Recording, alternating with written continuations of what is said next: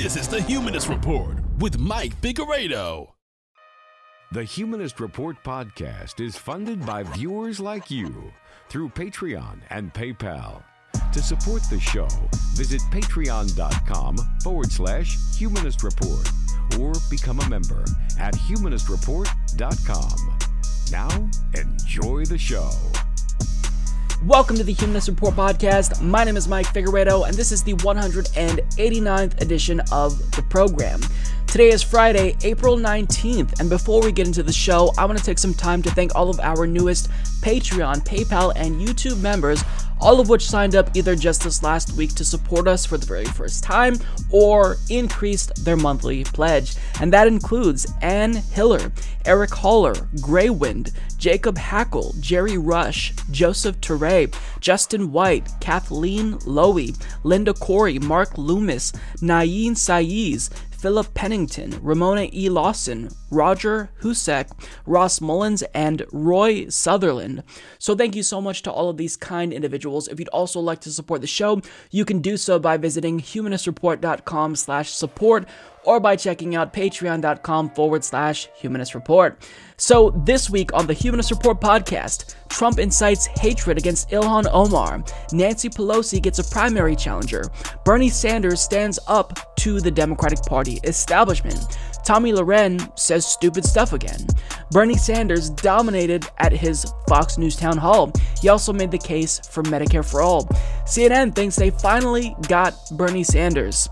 A Fox News host face plants in an effort to attack Bernie's Medicare for all proposal. Trump greenlights more genocide in Yemen. Establishment Democrats plot against Bernie Sanders behind closed doors. Neera Tanden gets exposed by her own mother. Buttigieg proposes mandatory national service. And finally, we closed out the week with a look at the full Mueller report, Fox News' interview with Tulsi Gabbard, and we'll speak to 2020 presidential candidate Andrew Yang. So that's what we've got on the agenda for today's episode. Hopefully, you guys will enjoy the show. I want to take some time to talk about Ilhan Omar because she is dealing with something that no other member of Congress has to deal with. She is constantly bombarded with hatred and attacks and death threats and abuse, all because of her identity, because she's a Muslim woman. And she's also criticized whenever she says basically anything. I mean, she dealt with universal condemnation when she spoke out against AIPAC which her criticism was valid. She simply asked, why are we not allowed to question the monetary influence that AIPAC has on members of Congress when we do the same thing for other interest groups, the NRA, for example? So that led to her being condemned basically by everyone. It led to Donald Trump literally calling on her to resign. But even if she doesn't say anything, she still has to put up with abuse and discrimination just because she's a Muslim woman. For example, this poster was found at a public event that was sponsored by the West Virginian Republican Party. It was found at the state capitol where it literally links her to 9 11. Because she's a Muslim and because she was elected to Congress, it demonstrates that Americans forgot about the importance of 9 11. So she has to deal with so much bigotry, so much bullshit. And on top of that, she's spoken out about the uh, death threats that she received. In her own district, somebody wrote assassinate Ilhan Omar in the gas station, uh, in the bathroom of one of the gas stations in her district. So she is facing this unique threat of constant abuse and harassment that nobody else has to deal with in Congress, and it's because she's a Muslim. Now, at a recent event that took place about a month ago, she spoke about why we all need to forcefully combat the hatred and misinformation and generalizations that are harmful against Muslim Americans. And this is what she had to say. Far too long, we have lived with the discomfort of being a second class citizen. And frankly, I'm tired of it. And every single Muslim in this country should be tired of it.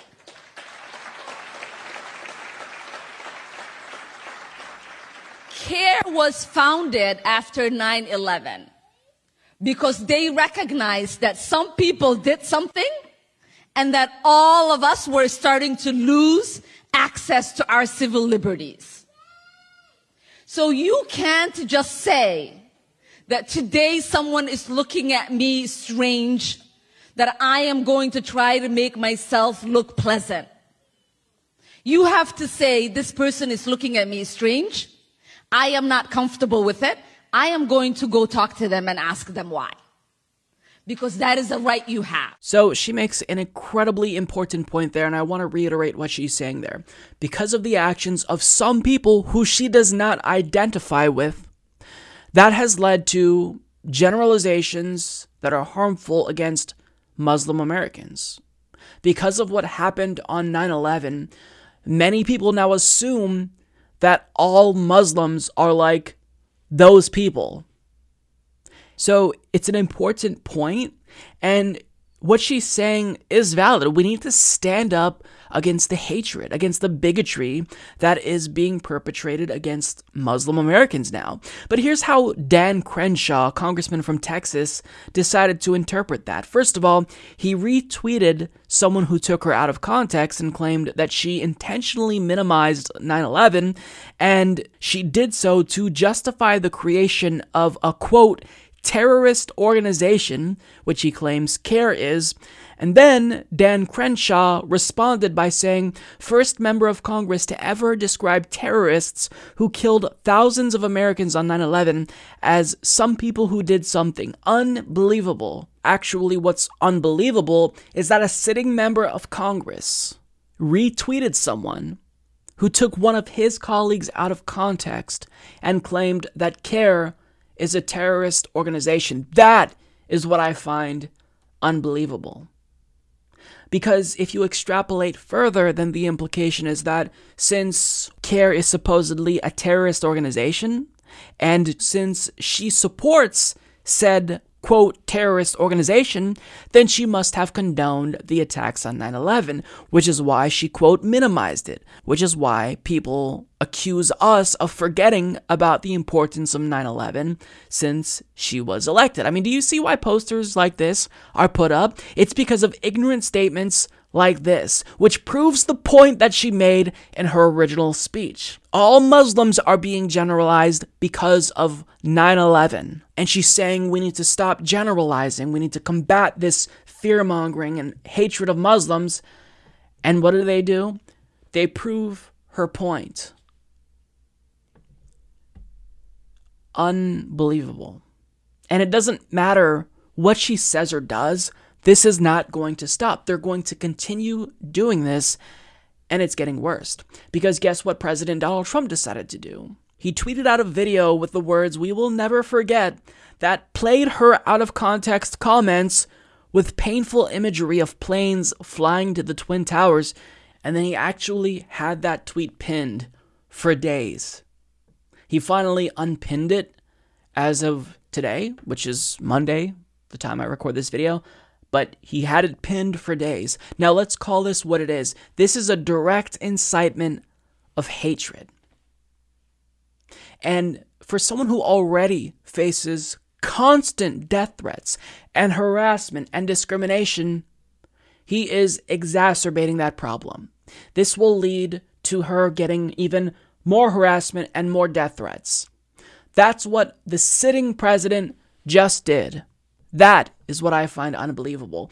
And what's ironic to me is that for someone who's supposedly outraged that she minimized 9 11, there's nobody in the country who minimized 9 11 more so than Donald Trump, who literally was on tape bragging on 9 11 about how since the Twin Towers fell, his building was now the largest in, or the tallest in Manhattan. You have one of the landmark buildings down in the financial district, 40 Wall Street. Uh, did you have any damage, or did you know what, what's happened down there? Well, it was an amazing phone call I made. 40 Wall Street actually was the second tallest building in downtown Manhattan, and, and it was actually before the World Trade Center was the tallest. And then when they built the World Trade Center, it became known as the second tallest, and now it's the tallest. And I just spoke to my people, and they said it's the most unbelievable sight. So, for someone who cares about the supposed minimization of 9 11, it doesn't get any worse than that. So, what he did was he took a political opponent out of context for purposes of political expediency because he wanted to smear them. What's especially grotesque about this smear is that, unlike most smears, this opens the door to harassment and threats. It incites hatred. But Donald Trump doesn't care about that. I'm sure he uh, is hoping that that's what's going to happen. And Dan Crenshaw, who arguably started this quote scandal, I think he needs to explain why he told a firefighter who survived 9 11 why he was quote too busy to talk about victim benefits. I mean, that doesn't just minimize 9 11, but you told a literal hero that you were too busy to talk about victim benefits. If that doesn't minimize 9 11, then I don't know what does. So these are all hypocrites who are lobbing bad faith attacks at Ilhan Omar for purposes of political expediency, and they don't care at all that this endangers her life, that it directly incites hatred against her. And what happened was exactly what we all predicted would happen. She received countless death threats. She put out a statement saying, Since the president's tweet Friday evening, I have experienced an increase in direct threats on my life, many directly referencing or replying to the president's video. We are all Americans. This is endangering lives. It has to stop, but it's not going to stop. Because what Donald Trump does, what is a political tactic for him, is to drum up fear about the other. And just because she's a Muslim woman who wears a hijab, this allows Donald Trump to imply that individuals who are unlike you, individuals who we deem the other, they've infiltrated America, and this is what they're doing. It's downright morally reprehensible. And for a sitting president to openly incite hatred against a sitting member of Congress, there's something really disgusting about this. Imagine if Obama tweeted out something like this. This is a really, really um, toxic political atmosphere, and I don't blame people for tuning out of politics because this is the type of bullshit that you have to deal with. And if you are a member of a marginalized community, this is the type of discrimination you have to put up with, where the president is openly trying to fearmonger about you and claim that just because of your identity, you want to minimize the suffering that was caused on 9 11. Understand this. There were Muslims in the Twin Towers that were the victims of the terrorist attack on 9 11. You know this, right? Muslim Americans in the Twin Towers died. So they were also the victims. Americans of all colors and orientations and ethnic backgrounds were the victims. So to basically weaponize 9 11 and exploit that tragedy to attack your political opponents, that is morally fucking reprehensible. And Donald Trump is just a morally bankrupt joke of a human being. I don't know how he has support, but if you look at the comments, sadly, they all supported him. If you go to his Instagram where he also posted this, they all supported what he's doing. Uh, they supported him inciting hatred against a sitting member of Congress who already receives death threats regularly. It's disgusting. I feel like I am never going to stop bringing this up. I'm never going to stop bringing up how horrible Nancy Pelosi is as a leader. And the reason why I am going to continuously do this is because I think we need to remind members of the Democratic Party elite, their loyalists, namely people like Whoopi Goldberg, people like Soledad O'Brien, who forcefully condemned progressives that didn't want her to become Speaker again.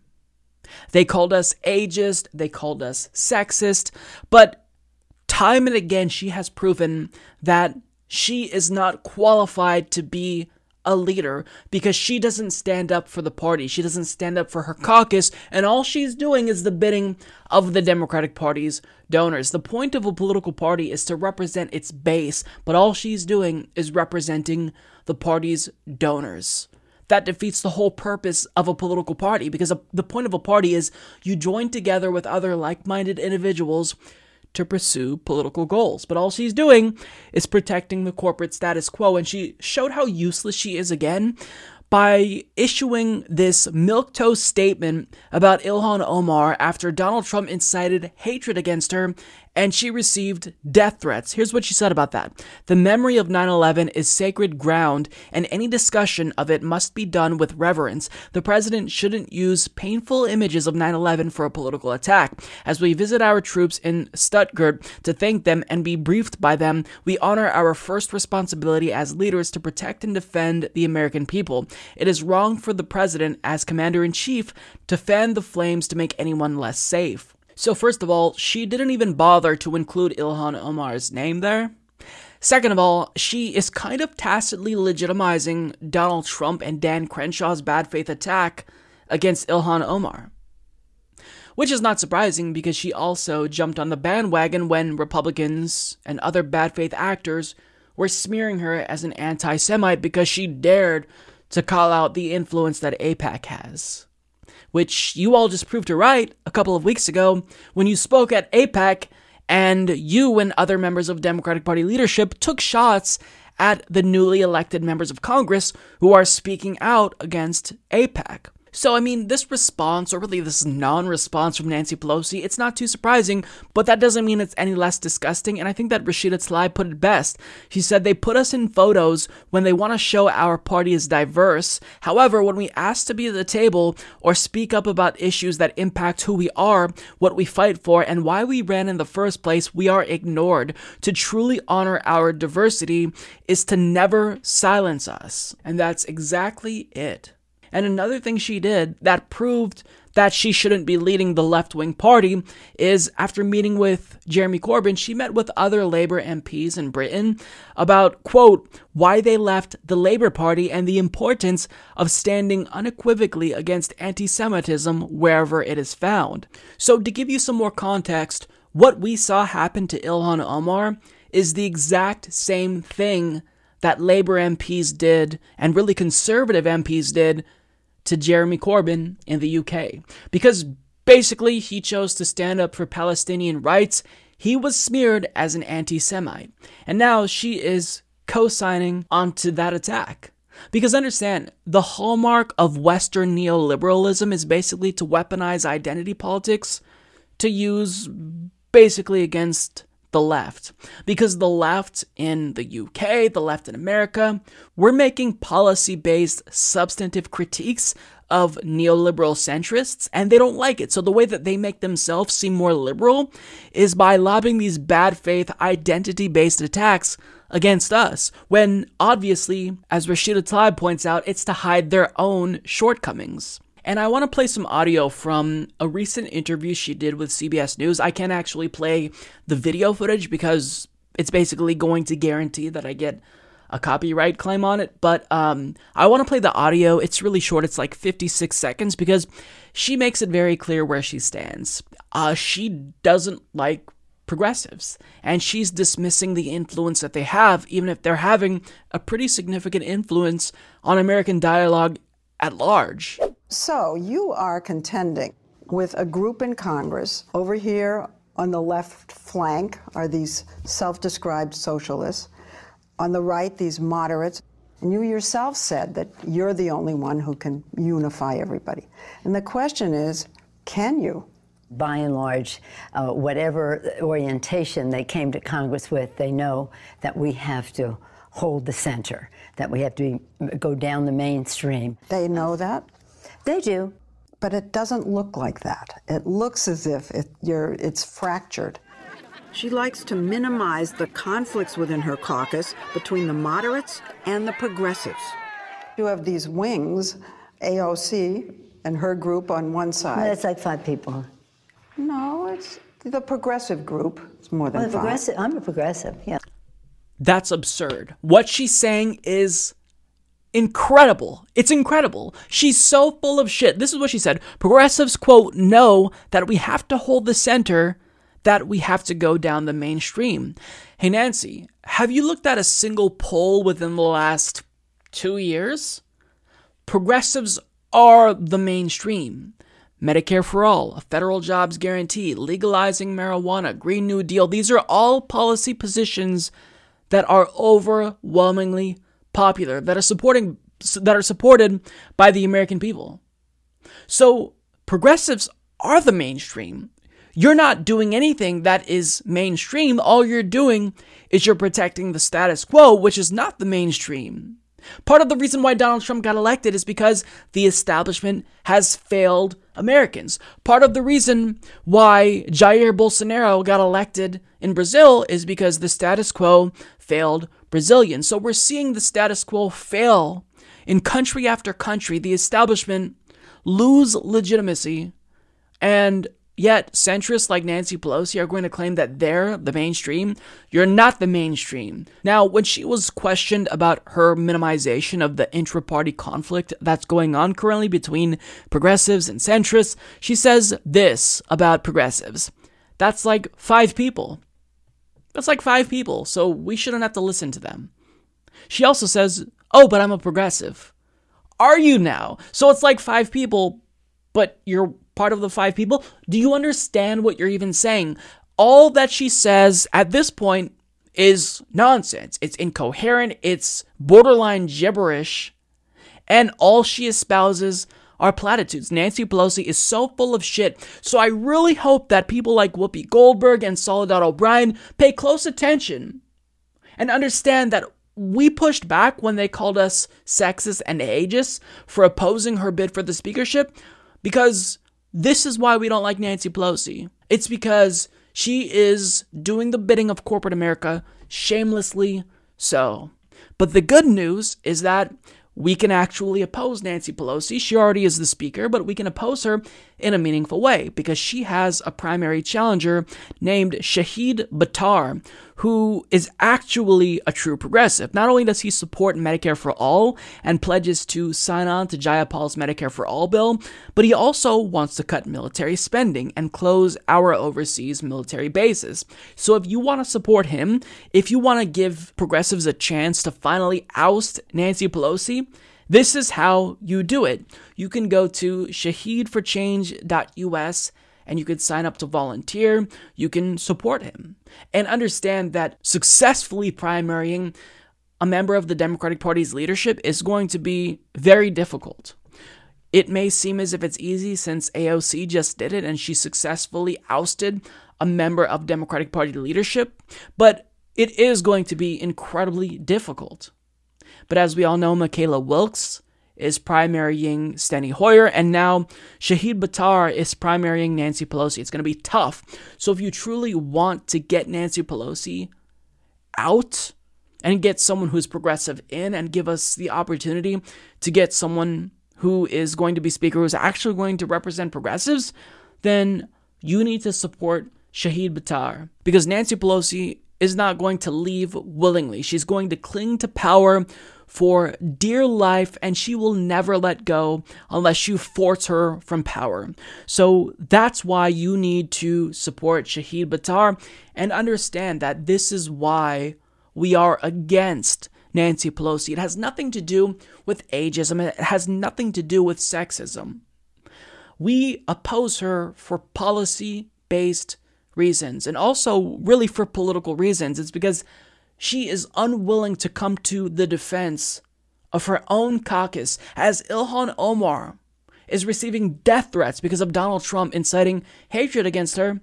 What does she do? She releases this milquetoast response, which kind of tacitly legitimizes what Donald Trump was saying, his bad faith smear against her. So Nancy Pelosi is full of shit. She is horrible, and we should all be working together to oust her from power.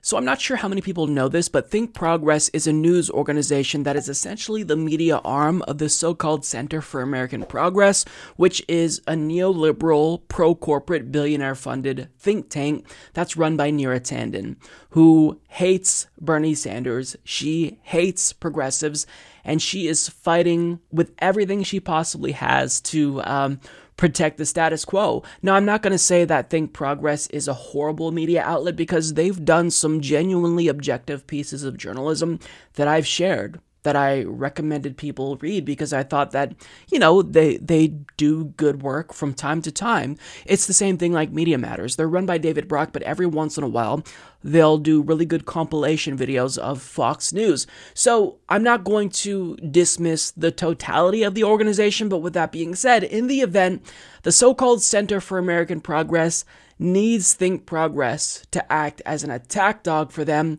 they will do that. And they recently just did that. They released a series of political hatchet jobs at the behest of the so called Center for American Progress in an effort to attack and delegitimize Bernie Sanders. So just last week, they put out this hit piece that they tried to pass off as, quote, analysis where they basically just attack Bernie Sanders for being a millionaire. And they additionally released a video where they played all of the different times Bernie Sanders talked about millionaires and billionaires, but they tried to frame him as being a hypocrite because as he denounces the millionaire and billionaire class, his wealth was substantially increasing simultaneously due to the sales of his best selling book. Now, to be clear here, Bernie Sanders never took a vow of poverty, nor did he say that wealth was intrinsically bad. But when he talks about the millionaire and billionaire class, you have to be clear, he's talking about their greed. So, in the event Bernie Sanders suddenly became a millionaire and then tried to dodge his taxes, he stored his earnings in the Cayman Islands and then started enacting legislation that would cut his own taxes, then I think it would be reasonable for us to deduce that he's hypocritical. But just the mere fact that he's now a millionaire does not make him inherently hypocritical. That's absurd. He always is very specific in calling out the greed of the millionaire and billionaire class. And there's countless videos of him doing this, but Think Progress wasn't actually trying to be honest and put out an objective piece of journalism that demonstrates how Bernie Sanders is now a hypocrite. All they were trying to do is act as the attack dog for the Center for American Progress, again, run by Neera Tanden, who despises Bernie Sanders, and they just simply wanted to find whatever issue they could lob at Bernie Sanders. Because look, we've seen this for multiple years now.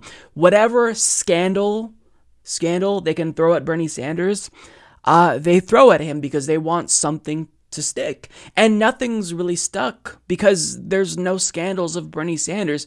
You can comb through decades worth of footage and he's being consistent. He's talking about how uh, the greed of the millionaire class is ruining the economy. He talks about wealth and income inequality. So there's nothing that's sticking because there's no real scandals. But with that being said, the media, Think Progress, Center for American Progress, they're trying to manufacture some type of scandal in order to delegitimize Bernie Sanders because, again, he poses a threat to what they're trying to protect the status quo. Now, what's ironic is that Neera Tanden, the head of the Center for American Progress, she constantly denounces attacks on Democrats. So if you recall back in December, David Sirota, before he was working for Bernie Sanders, he published an article about Beto O'Rourke and basically just outlined how conservative his record was and Neera Tanden basically had a conniption fit. She literally suggested that it's unacceptable for any Democrat to be attacked, and she even called it, quote, seriously dangerous, implying any attack on a Democrat would help Trump. And she even called on Sanders to repudiate this, quote, attack, which was actually just Beto O'Rourke's own record. But now that Think Progress is attacking Bernie Sanders after she previously denounced attacks on Beto O'Rourke and attacks on any Democrat because it helps Donald Trump.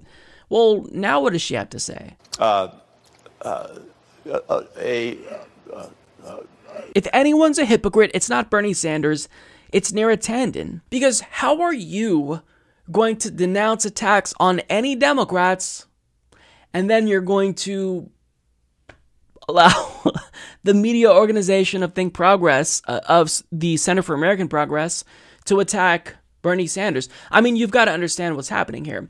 The Democratic Party establishment and Democratic Party elites, they have a set of standards that they apply to progressives that they don't follow themselves. And that's what we're seeing here. And thankfully, Bernie Sanders saw it and he finally decided to call it out. So he actually penned a letter to them that the New York Times picked up And he questioned why, if it's totally unacceptable for anyone to attack any Democrat, then why is the Center for American Progress's media arm publishing right wing attacks on Democrats, not just Democrats like Bernie Sanders, but Democrats such as Elizabeth Warren, Democrats such as Cory Booker, and also why are they publishing ad hominem attacks on Bernie Sanders. So he writes Center for American Progress leader Neera Tanden repeatedly calls for unity while simultaneously maligning my staff and supporters and belittling progressive ideas. I worry that the corporate money CAP is receiving is inordinately and inappropriately influencing the role it is playing in the progressive movement. I and other Democratic candidates are running campaigns based on principles and ideas and not engaging in mudslinging or personal attacks on each other. Meanwhile, the Center for American Progress is using its resources to smear Senator Booker, Senator Warren, and myself, among others. This is hardly the way to build unity or to win the general election. I will be informing my grassroots supporters of the foregoing concerns that I have about the role CAP is playing. Should your actions evolve in the coming months, I am happy to reconsider what kind of partnership we can have. This counterproductive negative campaigning needs to stop. The Democratic primary must be a campaign of ideas, not of bad faith smears. Please help play a constructive role in the effort to defeat Donald Trump. Now, I think that this is a brilliant move by Bernie Sanders because he's basically using their own words against them. How can they say that any and all attacks are seriously dangerous, but yet do it themselves constantly? It's because Neera Tanden is an opportunistic Democratic Party establishment crony. She's just doing their bidding and she doesn't really care about any Democrat being attacked because she's all in favor of attacks on Bernie Sanders and she's signed on to basically every single smear that the establishment has thrown at Bernie Sanders. And she's someone who probably still hates Bernie Sanders because she was most likely hoping to get a cushy job in Hillary Clinton's administration. But since Hillary Clinton lost, well, she's trying to use that as evidence that Bernie Sanders somehow must have hurt Hillary Clinton in the general election because he was so dirty against Hillary in 2016, which is just nonsense. But here's what Neera Tanden is. She is a bully. She is everything that she accuses everyone else of being. And it's not just that she's a bully towards progressives and Bernie Sanders, she's a bully towards her own staff. Because there was a story that came out in 2018 about how she literally outed the name of an anonymous staffer from the Center for American Progress who accused someone else of harassment. Now, the reason why you want to make sure that staffers' identities are protected is because one, you want to make sure that they're protected from harassment or blowback, and two, you want to make sure that you don't discourage others who are the victims of harassment at your organization from speaking out. But she knows this. In a professional environment, you can't not know this and become the president and CEO of an organization. But she's a bully and she purposefully outed that staffer. Otherwise, I think she's just so incompetent that she needs to resign. But here's what I think a lot of us were thinking How is Neera Tanden going to respond? Because what he did here was expose her blatant hypocrisy. So, how is she going to respond? Well, I think that my initial prediction was that she was just not going to say anything. However, now she's forced to act because an individual who matters the most actually acknowledged Bernie Sanders' letter and surprisingly took Bernie Sanders' side. So I'm talking about one of the Democratic Party and CAP's billionaire donors, Tom Steyer, who states voters deserve a fair and unbiased primary election, and I will use my voice on the Center for American Progress Board of Directors to discourage any such attacks on any candidate seeking the Democratic nomination in the future. Now, can you guess what happened after a billionaire came out and denounced the Center for American Progress? Then she responded, like that.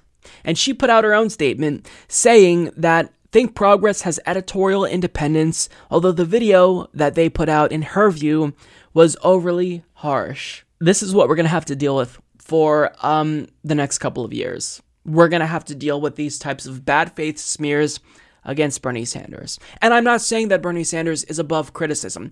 I've been critical of Bernie Sanders. I've stated that I think he needs to do better when it comes to reparations. I've stated that he needs to speak out on behalf of Julian Assange, I've stated that he needs to do better with regard to Israel Palestine. So there are good faith criticisms from the left of Bernie Sanders that you can lob against him. But what I am saying is that there's a lot of bad faith arguments that are trying to do anything to delegitimize Bernie Sanders. And the one thing they think they're going to be able to get his own base to flip on him over is this issue. Oh, well, if you hate millionaires, then why do you support Bernie? Because he's a millionaire now. We support Bernie because he's going after other millionaires. He wants to tax them as well as himself, and that's what we care about. It's the greed of the millionaires, not their existence. Now, billionaires is something else. I think that every single billionaire is, in fact, a policy failure, but there's a difference between somebody who's a millionaire and a billionaire. And if you don't acknowledge that, then I don't know what to say. But regardless, this is an argument that they're using against Bernie Sanders to frame him as a hypocrite. That's just not going to stick. But they're trying to make it stick. And I'm glad that he decided to speak out against what they're doing because it's just, it's wrong. And if anybody should stop attacking Democrats, don't you think it's a Democratic Party think tank? that should stop attacking other Democrats because you can say he's not a Democrat because he's been an independent for most of his career, but he's more Democratic than Joe Manchin, who literally endorsed a Republican, Susan Collins. So, regardless, I mean, they're going to keep doing this, and once they move on from the millionaire issue, when they realize that it's not going to stick, they're going to find something else. But I like that Bernie Sanders essentially issued a warning to them play nice, or my grassroots supporters are going to know what you're doing and what your agenda really is. So I'm glad Bernie Sanders is fighting fire with fire because if you just try to ignore these attacks and you don't respond, then you're allowing them, them to monopolize the narrative, which is something you never want to happen in the midst of a campaign. So good on Bernie for speaking out and condemning this here. So I want to talk about a tweet recently put out by Timmy Loren, Tommy Lahren, excuse me, who I believe Kyle Kulinski, maybe it's him, calls conservative Barbie. and I'm going to steal that because I think that that is perfect. Maybe it's somebody else who calls her that, but either way, conservative Barbie put out a tweet about the left that is so insane that I felt compelled to talk about it because I honestly don't know if she believes her own bullshit at this point. It's that bizarre, and this really speaks to an issue that I'm having lately with regard to conservatism and conservatives more specifically saying them things that are so bizarre that I don't know if they're just dumb or if they're being intentionally disingenuous. So, as you all know, there was the issue related to Ilhan Omar where we defended her. The left collectively came out and defended her because Donald Trump put out a tweet that endangered her life. It incited hatred against her. This is what she had to say about the left's defense of Ilhan Omar. The left stands up for Ilhan Omar and says we must be tolerant of Sharia law, oppression, stoning of gays, yet mercilessly attacks Vice President Mike Pence for not believing in same sex marriage. Explain your logic.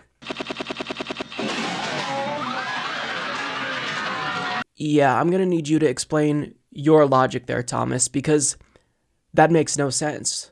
Why do you automatically assume that because we're defending Ilhan Omar, that we support Sharia? Or not only that, she says that we're saying that we must tolerate Sharia. Who's saying that? Can you name a single example of someone on the left saying that we must tolerate Sharia? And furthermore, how is that applicable to someone like Ilhan Omar, who is progressive? She's pro LGBTQ rights. So you're saying that because we're defending Ilhan Omar, that automatically means that we support Sharia. So that I think that that really speaks to how ignorant she is. Anyone who's Muslim, she is just assuming that they by default want to impose Sharia law on the United States. And she says that meanwhile, while her own side, her own party, is trying to impose their own version of Sharia law, Christian Sharia. What did Donald Trump do? He gutted the Johnson Amendment, which is meant to protect that barrier that exists between church and state. But what he did is he gutted that amendment that prohibits churches from getting involved in politics. So they no longer have to worry about losing their tax exempt status if they become political. The left is against that. We're the ones who are more egalitarian. We are the ones who oppose theocracy. Meanwhile, it's your party who is advocating for religious statues such as the Ten Commandments to be placed on public property. You're the ones who are saying that we should bring back prayer in schools. And Trump is saying that we should allow religious individuals to teach Bible classes in public schools. You guys are the ones who are actively trying to impose your religious views on us, not just socially, but politically. And yet you have the audacity to accuse the left of wanting to um, impose Sharia law? Are you fucking kidding me? How moronic do you have to be to believe something like this? Like, I, I'm honestly, I'm questioning if she genuinely believes that. I hope that she's just being disingenuous because if she's that ignorant, if she honestly believes that the left supports Sharia law, then it's bizarre. It's just, I, I don't know how she would come to that conclusion? What evidence allows you to deduce that the left supports Sharia law, Tommy? What evidence?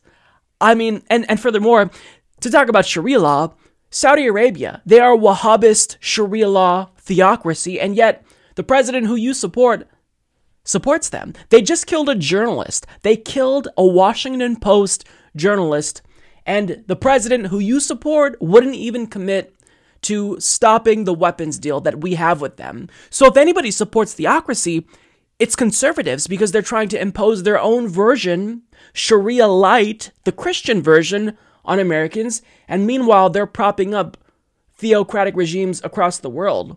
What are you talking about? This really just shows that the right has become extreme. Their rhetoric is off the spectrum.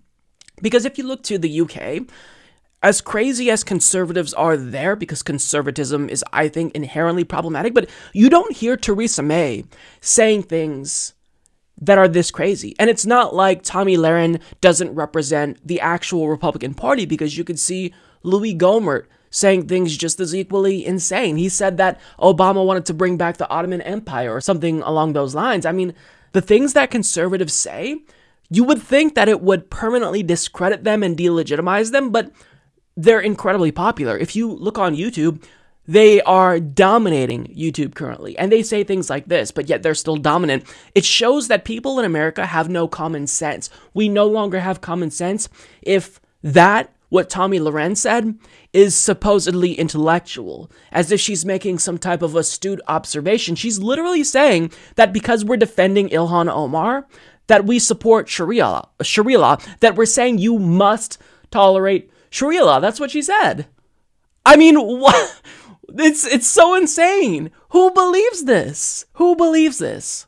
No, actually, I don't support Sharia law. I don't support any religious law. I don't support any religions because I'm an atheist. But with that being said, I can acknowledge that as a member of a marginalized community, as someone who represents a religious minority in Congress, I am worried that misinformation and generalizations about Muslims will make their freedom to practice their religion be diminished. And I don't want someone like Ilhan Omar to be attacked because of what she believes. Because even if me and her have different views with regard to religion and spirituality, it doesn't matter. I still support her right to practice whatever religion she wants. And I support your right, Tommy, to practice whatever religion you want. You can believe whatever you want. If you want to believe in unicorns, if you want to believe in the flying spaghetti monster, if you want to worship the devil, I don't care. All that I'm saying is don't impose your religion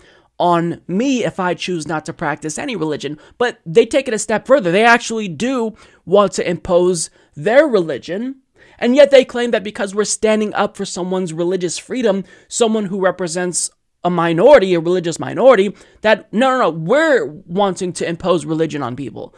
I mean, you've got to be delusional to think something like this. And again, I don't know. I don't know if she really believes this, but it's getting more difficult to distinguish between the conservatives who are just disingenuous or ones that are actually dumb and batshit fucking crazy like she is. And I, I don't know. There's been times where she has demonstrated that she has the capacity to be reasonable, at least to, um, you know, a small degree. But to say something like this, to believe that about your opponents, you have to be delusional and really to vocalize it, to Put that on Twitter so the world can see it. You have to be crazy. There's no equivalence between Ilhan Omar and Mike Pence. They both have religious views that I disagree with. The difference is I support both of their abilities to practice their religion. However, Ilhan Omar is not trying to impose her religion on anyone, whereas Mike Pence is. He literally signed a bill into law that allows people, business owners, to discriminate against members of the LGBTQ community. And he did this under the guise of religious freedom. But they claim that that's what the left is doing. No, that's called projection because that's what you want to do. So I had to talk about this tweet because, I mean, we're at a stage in American politics that it's borderline parody. We've reached idiocracy officially to see things like this. I have nothing else to say about this. It's just she's delusional. She genuinely believes that.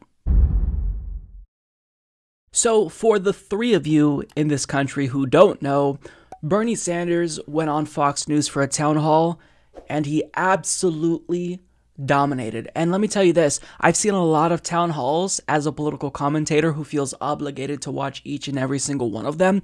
And this is my favorite thus far.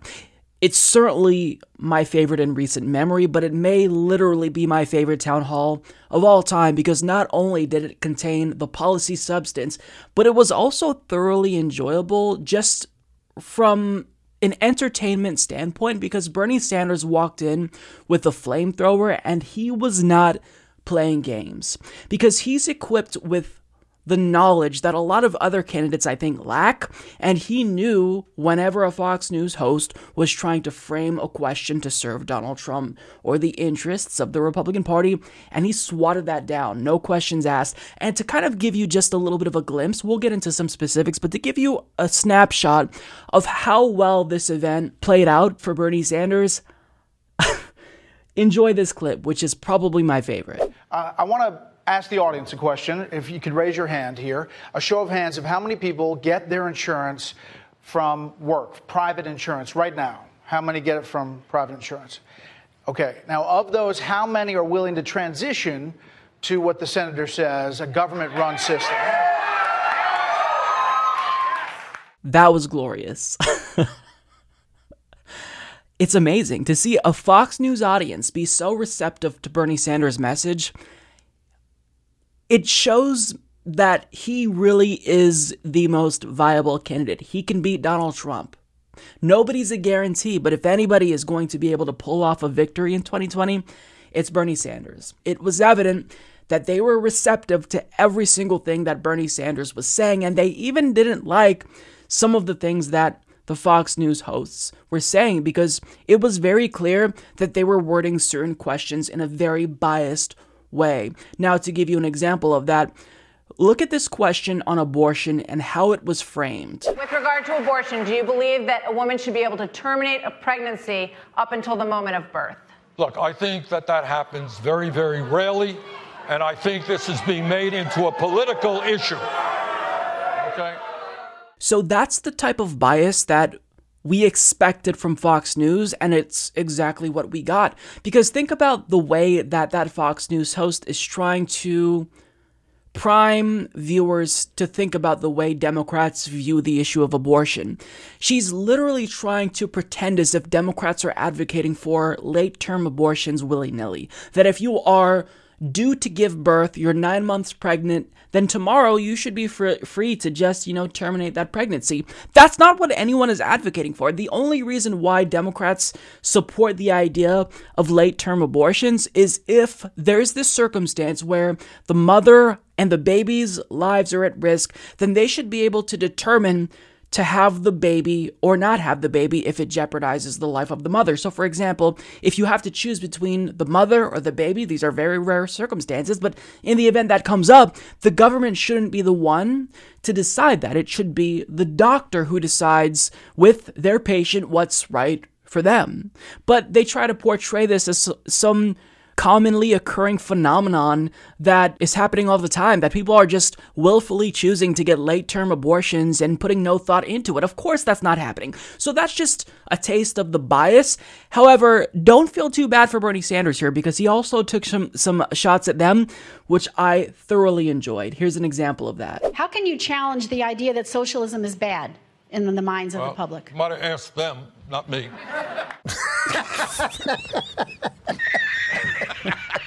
So Bernie Sanders was incredibly charming and he took shots not just at Fox News, not just at the hosts to their face, but he took shots at Donald Trump repeatedly.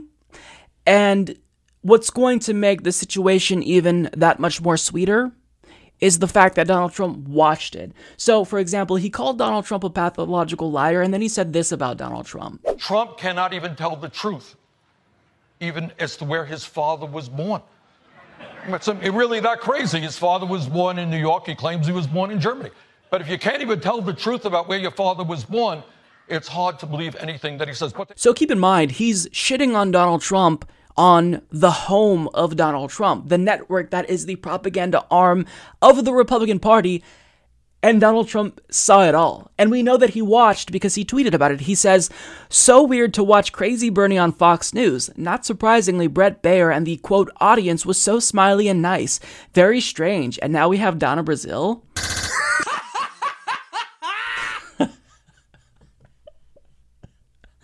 That is the sound of someone who is absolutely terrified.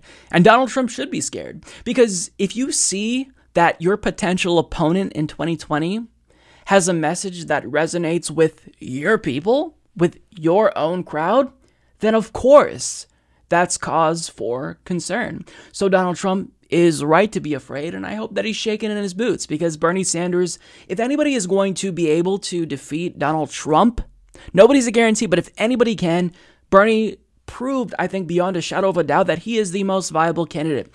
Now, I don't want to pretend as if Bernie Sanders' performance was flawless, but overall, I think it's safe to say that he dominated. Now, there's a couple of moments that I think there's room for improvement. For example, somebody had posed the question to him about his progressive movement and whether or not this is the left wing equivalent of the Tea Party movement.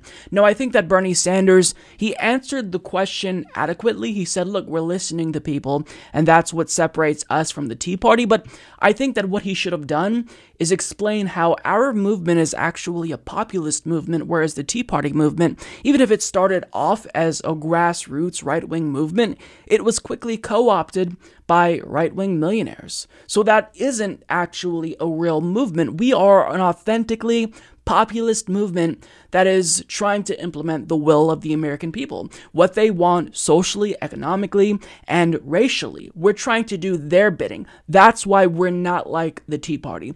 So I think that he could have answered that better, but I still don't think he answered poorly. There was another instance where he kind of scoffed at a question about taxes, which we're going to get into where he was asked if he'd pay the 52% rate that he's proposing now, and we'll talk about why that's a silly idea, but he kind of just scoffed at it, and I think that he opened himself up to criticism. And in a different segment, we're going to talk about how he was, in fact, criticized because of his response. So it wasn't perfect, but by and large, Bernie Sanders did overwhelmingly phenomenal. His performance here was so good that I think that this may have single handedly been enough to contribute to a potential bump in the polls, hopefully in early primary states. So I absolutely love the town hall, but now that we've got the more general stuff out of the way, we're going to get into a, a, couple of specific clips here. Now, let me just say this I'm going to be playing a lot of clips, so if you haven't seen the town hall, I would highly encourage you to watch it in its entirety. I'll link to it down below, but overall, it was thoroughly entertaining and trying to clip out portions that I wanted to share was incredibly difficult because by the time I finished watching it, I kid you not, I had 25 minutes worth of clips. So obviously, I had to cut that because at that point, this segment becomes useless because you might as well just watch the entire um, town hall. so if, if I come up with an analysis that's longer than the town hall, then I've failed to do my job. But with that being said, let's get into taxes because Fox News paid a lot of time to him releasing his tax returns that showed that he's a millionaire, and I think Bernie Sanders did a sufficient job at explaining why it's not hypocritical to be a millionaire and simultaneously advocate for the rich to pay their fair share in taxes. Now, you raised the issue I am a millionaire. Well, actually, this year we had $560,000 income. And that's a lot of money. And that money, in my case, my wife's case, it came from a book that I wrote. Pretty good book. You might want to read it. It was a bestseller, sold all over the world, and we made money. So if anyone thinks that I should apologize for writing a best selling book, I'm sorry, I'm not going to do it. And in my view, people, whether it's me, you, probably make a lot more money than I do. But whether it's me or you or anybody else, I think wealthy people and large corporations that are making billions in profits should start paying their fair share of taxes. But Senator. So I think that that was a good answer. He explained himself well, and basically, he got a lot of money by writing a best selling book. Nobody's going to be surprised by that. The good thing about the way that Bernie Sanders acquired his wealth is that he didn't exploit workers, he didn't do it by dodging taxes, he did it honestly. He earned his money honestly. And what's most important is that he's not changing his position. He's not suddenly saying, you know what, maybe we need to lay off millionaires. No, he's saying we need to tax millionaires, make them pay their fair share.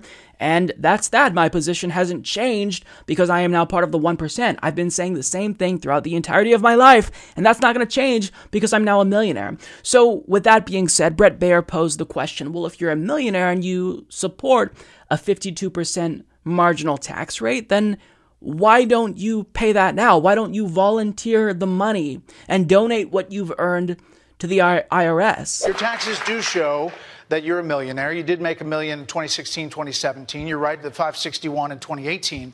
But your marginal tax rate, tax rate was 26% because of President Trump's tax cuts. So why not say, you know, I'm leading this revolution. I'm not going to take those. Come on, we're doing. I am. I paid the taxes that I owe. And by the way, why don't you get Donald Trump up here and ask him how much he pays in taxes? Oh, we will. Yeah, well, good. Well, I am eagerly awaiting your doing that. Well, we'd love to have. You. We would love we'll, to have we'll that question. Get him up We here. absolutely And if will. the president, I guess the president watches your network a little bit, right? hey, President Trump, my wife and I just released 10 years. Please do the same. Let the American people know how much All right. But just just to wrap that up, you do spend a lot of time vilifying millionaires. No, I don't vilify- vilify. The fact that I think people who are doing phenomenally well right now, as you know, for 40 years we have seen a shrinking middle class. You got 40 million people living in poverty. And today, just so happens that the very wealthy are doing incredibly wealthy. It's not vilifying to say that people have a whole lot of money, in some cases billions of dollars of wealth, they should pay their fair share. So I like Bernie Sanders' comeback there because I do think it's fair to pose that question to Donald Trump. But if you're just trying to think about the way that the media will, will portray that, they're going to say, oh, well, you know, this is what whataboutism. This is Bernie Sanders dodging and deflecting and trying to um, get people to pay attention to Donald Trump you know, rather than pay attention to him. And to be fair, you know, I call out Democrats for dodging, so I think it's fair that they call out Bernie here, but still, I do think it's a fair point to be made. However, with that being said, this is why the premise of that question is silly. If Bernie Sanders is advocating for a 52% marginal tax rate, why is it stupid to think that he should volunteer to donate his money to the IRS? Because where's that money going to go? It's going to go towards the war machine, the military industrial complex. It's going to corporate welfare. It's going to go to oil and gas subsidies. So there's a really important caveat that they're missing here. The reason why we advocate for higher taxes is because it's a means to an end. It's not about punishing the rich. It's about taking that wealth and redistributing it, making sure that we increase what's available in terms of our social safety net. So it's a silly question to say, well, you know, take my money now, government, even though I know you're going to use it to kill people abroad. Of course, he shouldn't volunteer that money. Now, you can say, well, maybe he should donate more to charity. And that's fine. That's a fair point to make. He donated 3% to charity. But for the most part, to assume it's reasonable for him to give up the money he earned when we don't really have an adequate social safety net, when you know that Donald Trump will use that revenue for evil, I just don't think that that's reasonable. So I think that overall he did an adequate job explaining that.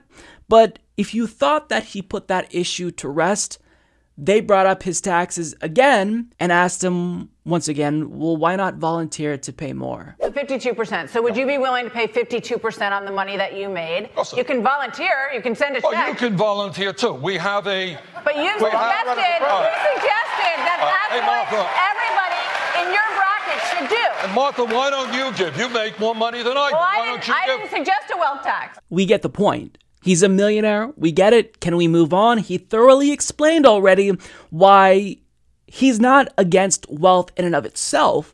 He's against greed. He's against wealthy individuals who hoard their wealth. So you'd think they'd put this issue to rest, but nonetheless, they ask him about his taxes again. Back on the, the taxes briefly, i- you know, when you wrote, wrote the book and you made the money, Yeah. isn't that the definition of capitalism, the American dream? No. I mean, you know, what we want is a country where everybody has opportunity. You know, I have a college degree. Like I'm a United States Senator. But a lot of people don't have a college degree. A lot of people are not United States Senators. I want everybody in this country to be able to have health care, to have education, to when they turn on the water, have dr- drinkable water, not toxic water.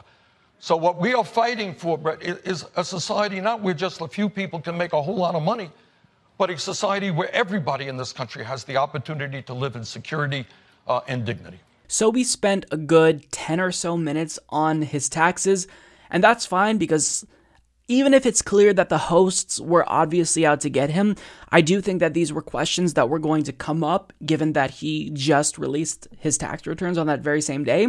So I'm glad the, that he addressed all of this. I think that he probably put their uh, criticisms and concerns to rest, you know, by the second question, by the second time they asked the question about his taxes, but nonetheless, let's move on. So, overall, it's very clear that Bernie Sanders knew how to navigate through this field of biased questions because they were out to get him. But what he did was push back and he still promoted a progressive message in spite of the right wing agenda. And what I like is that even if he knew the way that they were framing things was disingenuous, he actually exposed flaws in the right and how they actually have a lot of the issues that you accuse us of having. So, for example, he was asked the question about the debt, and look at the way he flipped it on Donald Trump, who just gave out a tax cut to millionaires and billionaires. Watch the way that he masterfully dodges that question, but I think in a substantive and meaningful uh, way.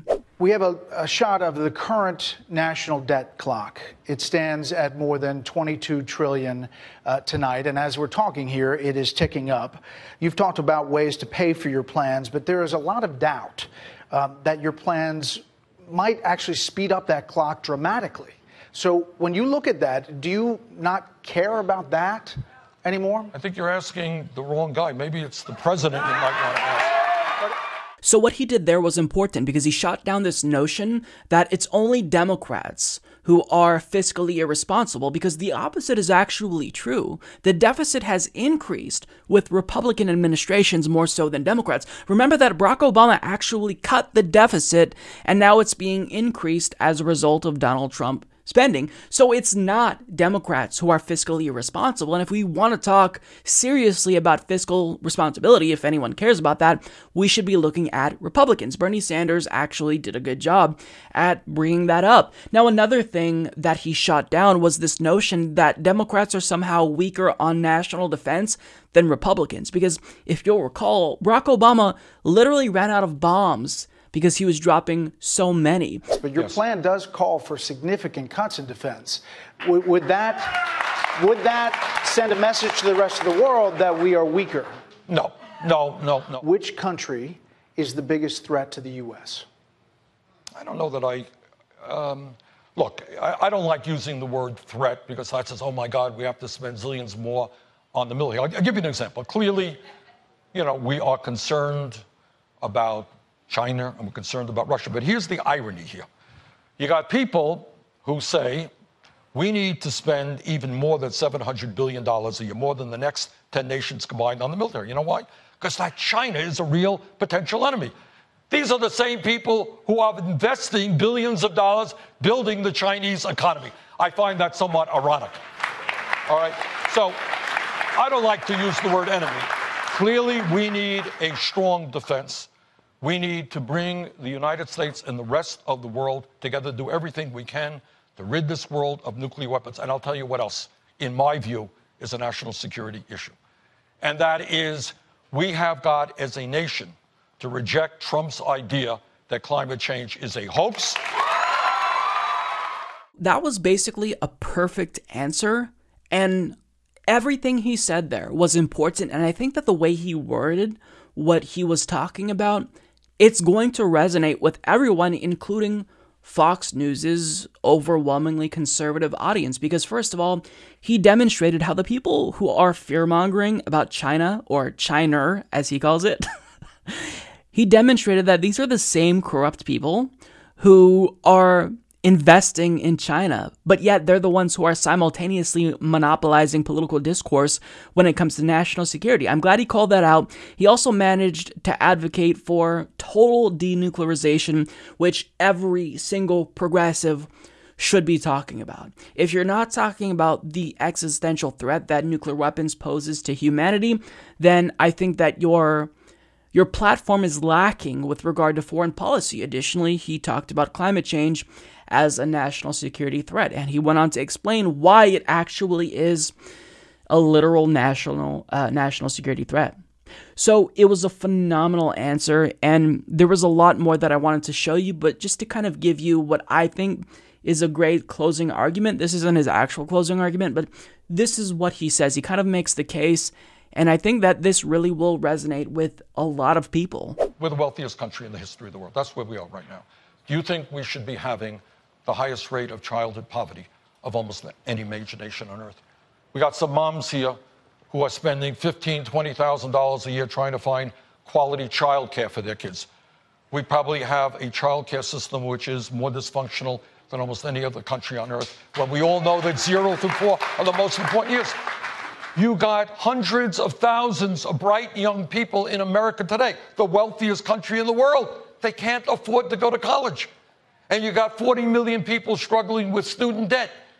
You really think that we cannot do better as a nation? And on top of that, you got a handful of people who own more wealth than the bottom half of the American society. Now, I understand that we're taking on corporate America, we're taking on the Republicans, we're taking on the Democratic establishment, taking on the drug companies, taking on the insurance companies, taking on the military industrial complex. You know what? Okay. It ain't easy. I know that. but I think what the American people know, the American people, I think, are ready to deal with justice in America. That's, that's what we're fighting for. And that's economic justice, social justice, environmental justice, racial justice. So, in my view, that was a really powerful case, even better than his closing argument. And I think that Bernie Sanders, what he demonstrated here was that he is fully capable of conversing with people who generally disagree with him. He knows what to look for in terms of bias. He knows how to frame it in a way that would be re- appealing to a right wing audience. And it shows that there really is tremendous value in penetrating that right wing echo chamber and talking to people who you overwhelmingly disagree with. This Fox News audience, regardless of how stacked it was, was incredibly receptive to his message. And I would have to assume that a lot of people at home were probably also convinced, even if that percentage was incredibly small. If he just convinced a small percentage of people overall, that's still important.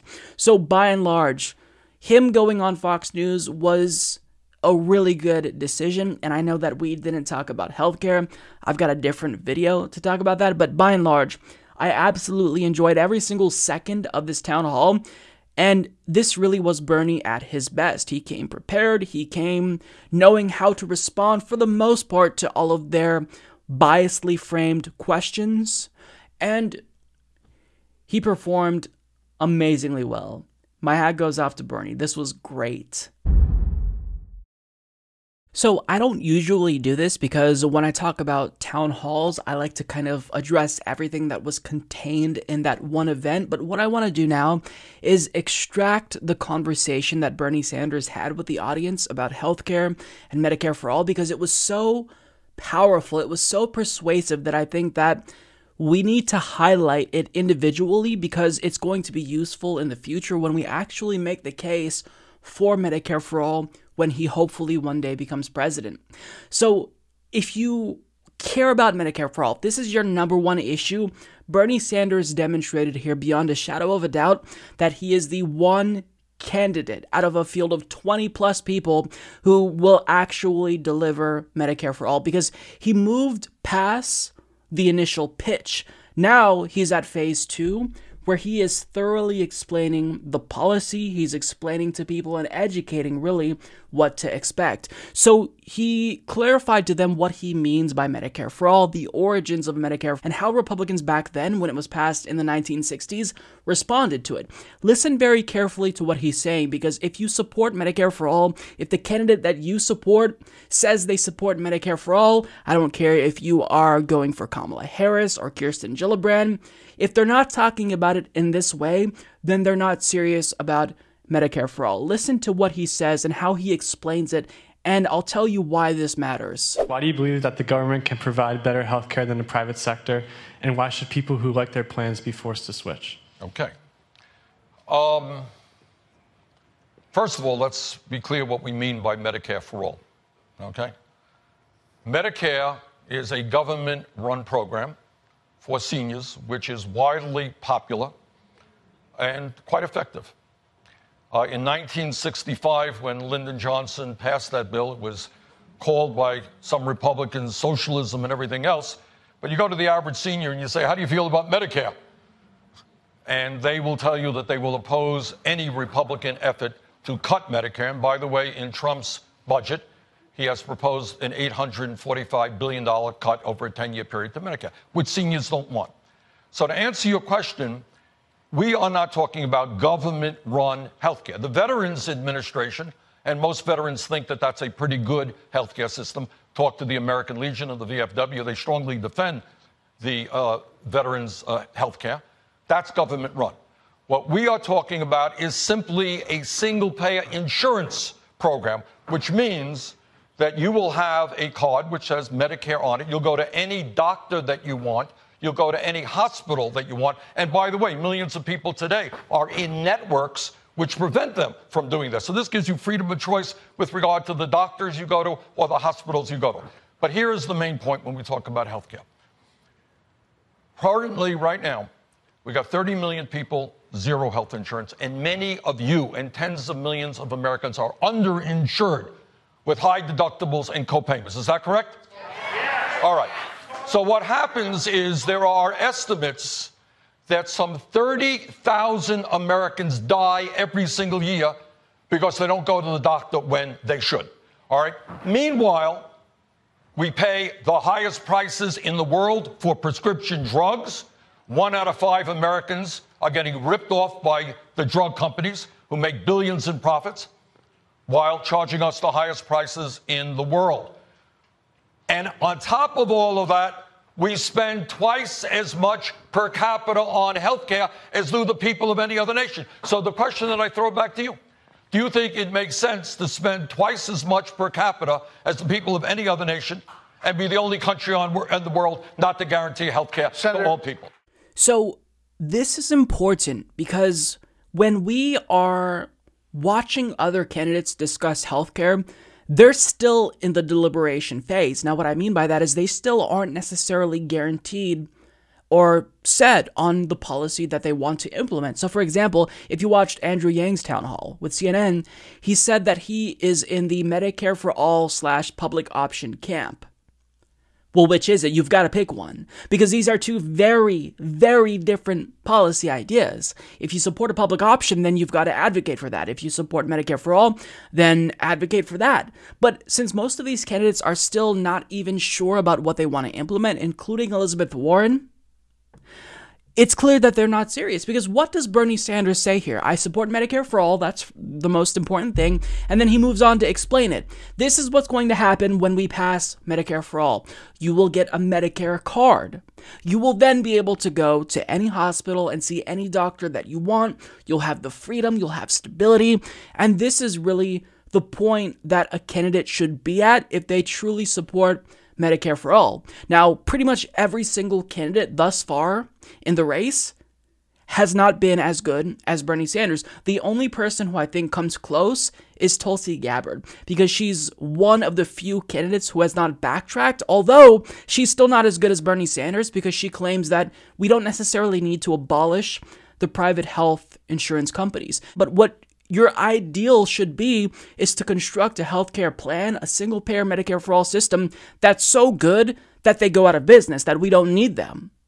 Now, you can be concerned about a just transition for employees of health insurance companies, but if you're not designing a healthcare policy with the plan of making them go out of business, then you're going to allow for it to be exploited by private companies. If you allow them to exist alongside our single payer system, you are allowing them to water it down inevitably.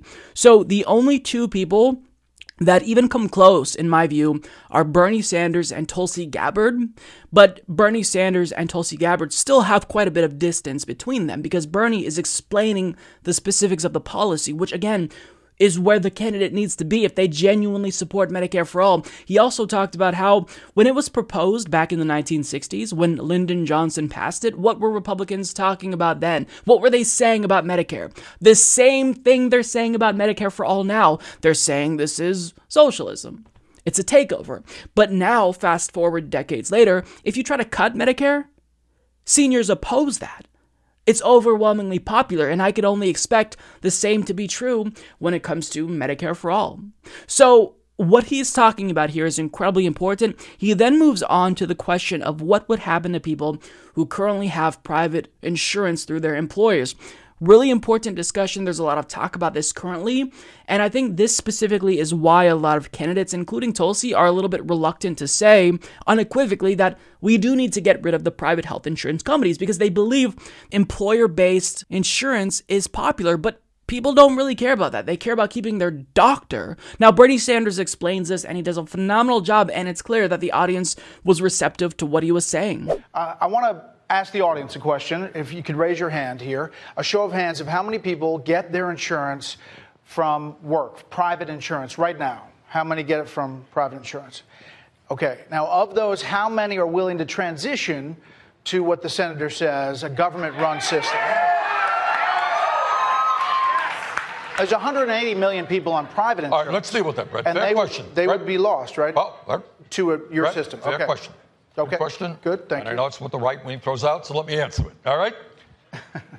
Millions of people every single year lose their health insurance. You know why? They get fired or they quit and they go to another employer. I was the mayor for eight years. You know what I did? What probably every mayor in America does? Is you look around for the best insurance program, the most cost effective insurance. You change insurance. Every year, millions of workers wake up in the morning and their employer has changed the insurance that they have. Maybe they like the doctors. Uh, People are nodding their heads. Okay? So this is not new. Every year. Now, what we're talking about actually is stability. That when you have a Medicare for all, it is there now and will be there in the future. So that is such an important point that he made. Medicare for all gives you more stability because even if you currently like your private employer based health insurance, your employer can pull the rug out from under you at any time and just sh- switch it up unilaterally, and you'd have no say whatsoever. And additionally, even if you like the insurance that you have, if it's good in your view, if it's cheap, well, you still might not necessarily know that there are gaps. You still might not necessarily know whether or not a particular procedure you may need in the future will be covered. You still may need to see a particular specialist, but you can't because that specialist is outside of your insurance network. So, what Medicare for All does is it creates a lot of stability that is currently lacking. Now, moving on to the last clip I want to show you, we get to the fear mongering aspect. And anytime Republicans talk about Medicare for All, And eh, to be fair, including mainstream media, CNN did this as well. They try to really focus on that aspect of increased taxes. Here's what Bernie does here he explains that even if you are going to be paying higher taxes for Medicare for all, since you will no longer be paying one, your monthly health insurance premiums, your copays, your deductibles, you will still net save money every single year. And even though he doesn't say this, in actuality, it's going to be thousands of dollars for the average American family every single year. This is what he says, though. It will drive up taxes to pay for health care. And not just the wealthy will pay for that, the middle class Good. will also Okay, pay for it. very good. So, how do you justify it? And All right, Martha, what are you not including in your discussion? you tell me. I will tell you. You're not going to pay any health insurance premiums. You're going to pay one way or the other. But look, You're Martha, going to pay one way or the other. Martha, Whether it's in your oh. income tax or your payroll tax, you're Oh. right, going to pay. look, healthcare is not free. You never heard me not. suggest that we're going to match. you just said it was going to be free for everyone. It's going to be free at the point of when you use it, okay? And you go to... Why are you so shocked by this? Because someone's gonna what pay. Somebody is going to Who are they? Who okay, pays? okay. One minute, one second. Okay, I'm just asking. We'll be talking. Please. We'll get through this It's together. a common question. Okay. We had Okay. All we right. had so many email questions. Okay. Ask Senator Sanders how he is Fair enough. I got it. It's a fair But the first thing, let's just say hypothetically, Okay. you're a, you are um, self-employed, and you have you got a husband and two kids. Okay, family of four. Do you know how much that family is paying today for health care? Tell me. Twenty-eight thousand dollars a year. Okay. All right, we're spending eleven thousand dollars per person. We are saying to that family of four, you ain't going to pay that twenty-eight thousand. You're not paying any more premiums. You're not paying any more co-payments. You're not paying any more deductibles. How's that? Twenty-eight thousand you're not paying. But does that mean you're not going to pay something? Of course it does. You're going to pay more in taxes. And do members of Congress who now have gold plated health insurance? No, we don't. Well, they have a special plan that's outside Obamacare. Uh, A different plan. You know, do member of, members of Congress, are they going to do that transition as well? Damn well? right. Of course. Of course. Why would you suggest otherwise? But I, I want to make the point. I want to get back to the point that, that Martha raised. Look, healthcare costs money. Every other country, or virtually every country, does it in the same way we do education for our kids. Okay, when a kid walks into school, kid doesn't have to take out a credit card, right? It's paid for out of public funds. That's what most countries do. So if you're asking me, if your question is a fair question, are people going to pay more in taxes? Yes. But at the end of the day, the overwhelming majority of people are going to end up paying less for health care because they're not paying premiums, co-payments, and deductibles. So even though I think it was painfully clear that that Fox News host who was arguing with him was being purposefully obtuse, I do think that what she was doing was useful because we do need someone to play devil's advocate because like it or not, even if you and I know about this, there are still people who have questions, and I think that Bernie Sanders is equipped to be able to respond with these questions. He has knowledge, he knows about the specifics, he knows about the details. So he should respond to these questions and address these concerns. And it may be frustrating to you and I because we've we've heard him say the same shit over and over and over again. But if you're going to pitch something like Medicare for All, which really would be a substantial change, then you've got to repeat yourself over and over to make sure that you are abundantly clear. Because anytime you leave a gap, you're essentially inviting in a health insurance shill or a propagandist to fearmonger about what you're proposing and fill in that gap that you left with their own straw man of your proposal. So it's important for him to really be clear about where he stands. And honestly, if you support Medicare for all, this is how you should be talking about Medicare for all in the way that Bernie Sanders is talking about it. Because one, you've got to be clear about what you support. Most candidates are not. And two, you should be at the stage where you're not only clear about what you support, but you've moved on past the pitch. You're now talking about the way it would be implemented and what it would look like. It's why I've said it once, I'll say it again. If Medicare for all is your number one issue, Bernie's your guy, and there's no question about that. On Monday, Bernie Sanders released 10 years worth of his tax returns, and predictably, this did not silence his critics. Who would have thunk it? because what's happening now is we're seeing a lot of goalpost moving. The critique has just evolved because now, since he released his tax returns, they're no longer questioning where his tax returns are. They're now criticizing him because he's a millionaire. And the idea that they're trying to pitch to you is that since he's a millionaire and he's previously railed against the greed of millionaires, that must make him inherently hypocritical. Now, the problem with this argument is that it's a straw man because Bernie Sanders, he never once said that wealth in and of itself is inherently bad or evil. He's always been very clear about the fact that he doesn't want millionaires to be greedy. He doesn't think it's appropriate for them to hoard their wealth. So, so long as he doesn't participate in that greed, then I don't see how you can possibly frame him as hypocritical, but nonetheless, this is exactly what media outlets are trying to do. Now, if you're genuinely interested in hearing what Bernie Sanders actually believes when it comes to wealth, I think he did a pretty good job explaining his position at the Fox News town hall. So if you have an open mind, then definitely check that out. But nevertheless, the media is using his newfangled status as a millionaire to harp away at his ostensible hypocrisy. Which, again, I challenge you to look up any video over the last 30 years. Doesn't matter, pick any random one.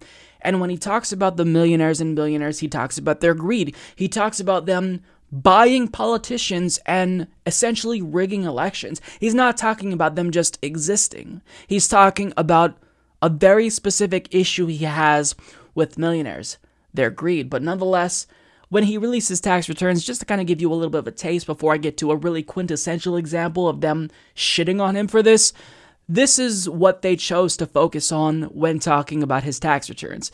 New York Times. Bernie Sanders released his tax returns. He's part of the 1%. The Washington Post. Welcome to the 1% Club, Bernie Sanders. BuzzFeed News. Bernie Sanders' last 10 years of tax returns shows he's now among the millionaires. Breitbart. Bernie Sanders releases 10 years of tax returns, confirming millionaire status. So understand, the headlines aren't reading Bernie Sanders released 10 years worth of tax returns as promised. Bernie Sanders sets a new standard ahead of 2020, releases tax returns before Donald Trump does. Those aren't the headlines. The headlines are he is a millionaire. He's part of the 1%. Therefore, you should probably think he's hypocritical. Now, I want to show you a clip from CNN. Uh, I believe the host's name was Erin Burnett. And this serves as a quintessential example of a biased hit piece because she was so excited to attack Bernie Sanders for his newfound millionaire status that she literally stumbled over her own words in the process of doing so.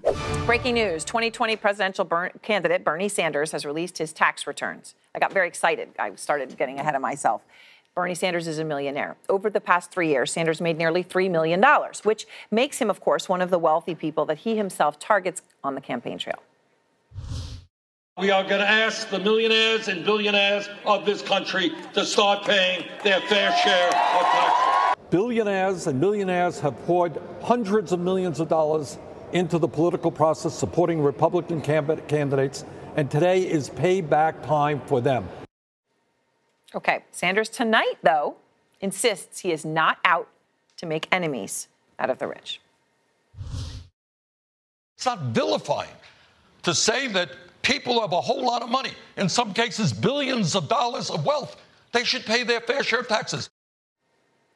Okay, Rob Astorino is with me, member of President Trump's 2020 Reelect Advisory Council, and Jess McIntosh, former director of communications outreach for the Hillary Clinton campaign. Okay, Jess, so look, as I have been saying, mm-hmm. Sanders is so lucky to live in a capitalist society because he wrote a book about being a socialist and people bought it and so he got to make all this money and he's now made uh, you know a few million dollars over the past few years because of his book um, what do you make of the numbers? Obviously, the past year his numbers fell, he's a half a million dollars, but I mean, all in, he's making a lot of money. I actually don't see too much of a contradiction between being a millionaire and railing against a class that produces millionaires. Where I'm totally dumbfounded is that he has had two years to come up with the so now I'm a millionaire message, and his message is capitalist. He's literally saying, I made a product that the market wanted and I got rich off of it, and all of you can do that too. I, I would have, that's not his message. I, I would have suggested that maybe this is a moment to talk about how the system is rigged for people like him, white, male, privileged with a, a platform, and that he hmm. would want to work to make sure that the system works for everybody. But instead, he just did this really defensive, it's not a crime to write a book, and I, I don't know where that's coming from or how that serves him. Well, okay, so Rob, um, he was just asked why he did not pay, because you know this whole thing about fair share. Oh, yeah. Okay.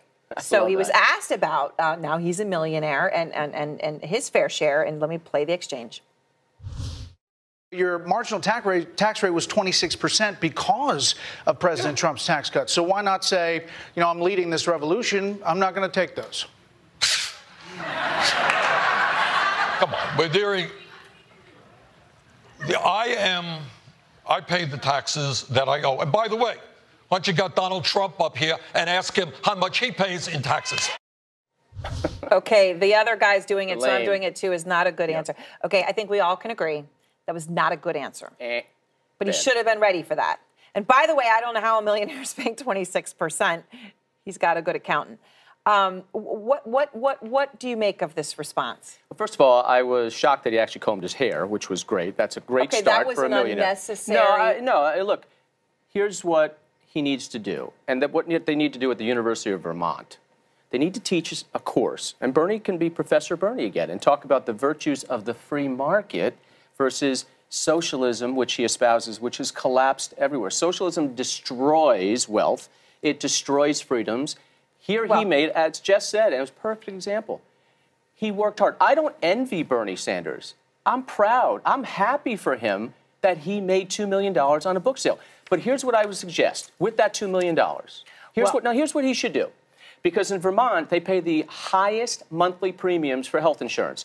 He wants to give away free health insurance.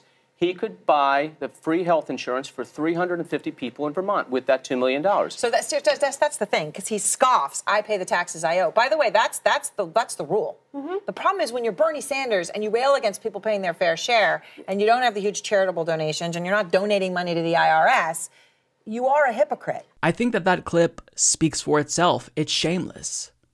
This is a supposedly objective, non biased news lady, and she literally just called him a hypocrite when she didn't fully demonstrate that he's hypocritical. Now, I love how they played clips of Bernie Sanders talking about the millionaires and billionaires, but what issues does he specifically raise when it comes to the wealthy in this country? He talks about them not paying their fair share. He talks about them buying elections. The same stuff I told you that he's been talking about.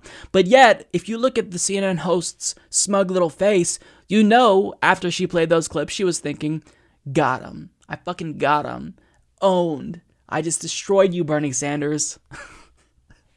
but you didn't destroy him because you're not showing him talking about wealth being inherently bad or evil because he didn't say that. So you have no reason to be smug and purport that he's hypocritical when he has been saying the same shit he's been saying for decades. But she then brings on Trump and Hillary campaign alumni who already hate Bernie Sanders and then they proceed to attack him. I mean, you know exactly that she wasn't trying to aim for objectivity or even neutrality. She just brought on people who she could shit on Bernie Sanders with, and it was downright shameless. But here's what Erin Burnett says Sanders is so lucky to live in a capitalist society because he wrote a book about being a socialist and people bought it and he got to make all of this money. Now, she says that as if it's confirmation that the American dream is still alive. No, this doesn't prove anything because statistically, if the average American wrote a book, if they were even able to publish a book to begin with, the chances of them making it on the bestseller list is still basically non existent. They're still statistically unlikely to be successful. And first and foremost, they'd also need the education to be able to write a book. So by simply claiming here that this is proof that capitalism works and that this is proof that the American dream is alive and well, and they didn't explicitly say that, but it was heavily implied you're not making a very persuasive argument. Bernie Sanders is a United States Senator who ran a very successful insurgent 2016 presidential campaign. The chances of somebody replicating that success is next to 0%. Maybe one or two other people in our lifetimes will be able to do that again. So the point is that capitalism is not working because the average American cannot do what Bernie Sanders managed to accomplish. He recognizes that.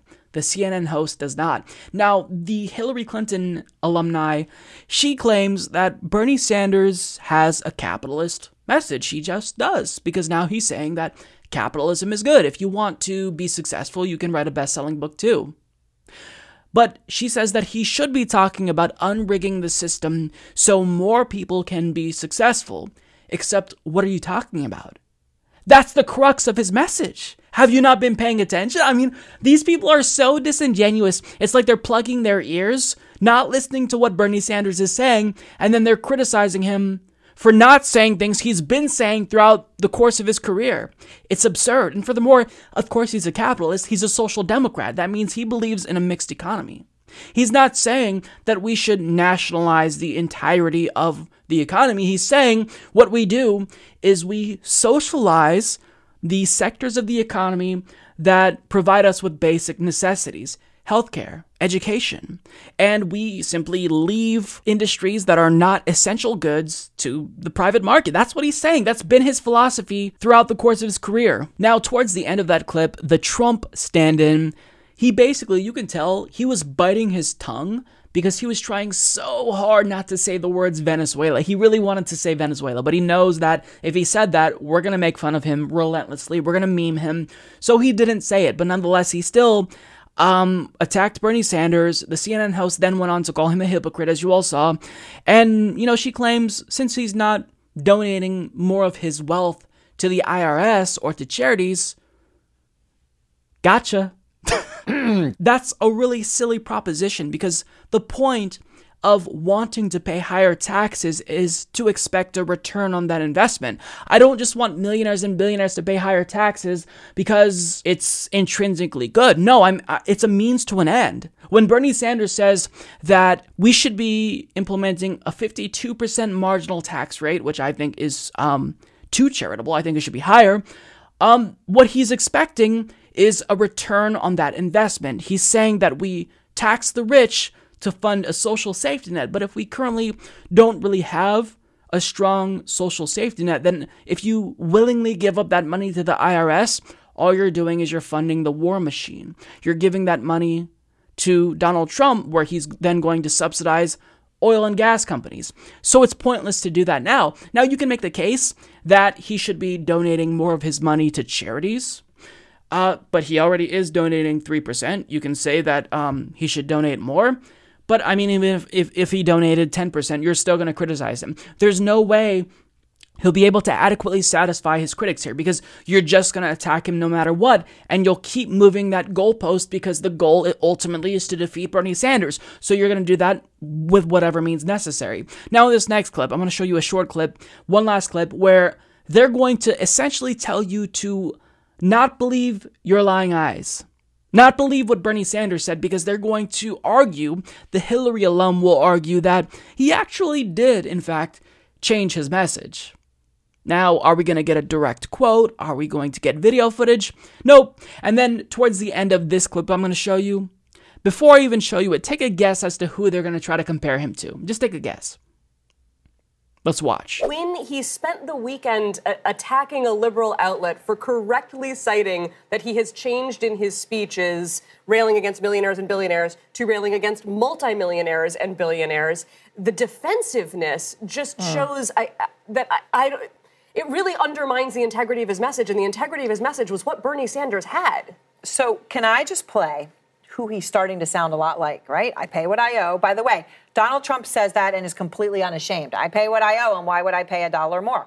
Okay. That's right. Every Um, American should do here, that. Here, um, here are Bernie Sanders and Donald Trump talking about their books. I don't apologize for writing a book that was number three on the New York Times bestseller, translated into five or six languages. Uh, and that's that. I wrote The Art of the Deal, which is, in all fairness, I think the number one selling business book of all time. Sorry, I mean great. it is It's funny. great. It is funny. Well, look. Why are these guys so Don- alike? Oh, look. It's the old Bernie is the Trump of the left argument that all of a sudden every single journalist in that DC bubble is trotting out. You know, it's almost as if there's this cabal of journalists that secretly meet to all agree on one message that they're going to use so that way when they attack Bernie Sanders, they do so with a message that is uh, uniform. That's what it seems like. Now, it's probably just DC groupthink, and, you know, since Dana Milbank of the Washington Post published a relatively popular article that was shared by elites, they're all just parroting what they hear, but for the most part, if they don't want us to think that they're all, you know, meeting and agreeing on the way in which they want to specifically attack Bernie, they need to do a better job at thinking for themselves and not just parroting what everyone else has to say. Because that's what it seems like. You're comparing him to Donald Trump when he's literally the antithesis of Donald Trump. Now, in case you were wondering what the Hillary Clinton campaign alumni went on to say about this, she invoked identity politics and said if Bernie Sanders, or she said if a woman said what Bernie Sanders and Donald Trump said, they would be criticized. If Elizabeth Warren said what Bernie Sanders says here, she would be criticized. These people are one trick ponies. They're one trick ponies. If you are from Team Trump, you're to fearmonger about socialism and say Venezuela or come close to saying it. I know he wanted to say it. And if you're from Hillary's team, you're just going to, you know, uh, weaponize identity politics to use that against the left in order to prove that you actually are liberal and you're not just a conservative economically speaking.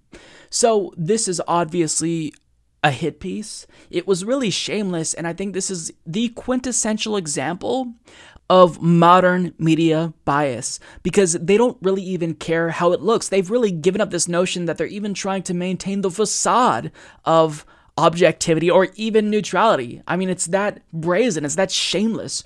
So, obviously, it's the case that Bernie Sanders being a millionaire does not prove that he's a hypocrite, but nonetheless, expect them to continuously try to convince you over the course of the next month or so that he is, in fact, a hypocrite. And they'll only move on from this attack and really this smear once they find something else that they think will actually land. It's really downright disgusting and disingenuous, but it's what we expect from the corporate news media who's trying to protect the status quo from a Bernie Sanders presidency that would destroy the status quo. The supposedly fair and balanced news network Fox News decided to do a segment about Bernie Sanders and specifically talk about his Medicare for All plan, and the name of the segment is The Loony Left. I mean, have they just even given up the facade that they are fair and balanced in any way? Because if you have a segment called The Loony Left, I think it's safe to say you are officially just owning the fact that you are the Republican Party propaganda wing. But nonetheless, the host of this segment, Steve Hilton, he's British. So he's talking about this from the position of authority. You should, you know, believe what he's saying because he comes from a country with socialized medicine and he knows what he's talking about. So you should take him seriously above all else. The problem is, he gets the most basic detail about his own healthcare system completely wrong, completely backwards. And there's a lot of other stupidity that you will hear in this segment. So let's watch it, and then I have quite a bit to say. This week, presidential candidate Bernie Sanders announced a new extreme version of his health policy. Extreme. It would nationalize one eighth of the U.S. economy in what would be the biggest act of economic centralization in the history of the world. Medicare for All is tonight's loony left.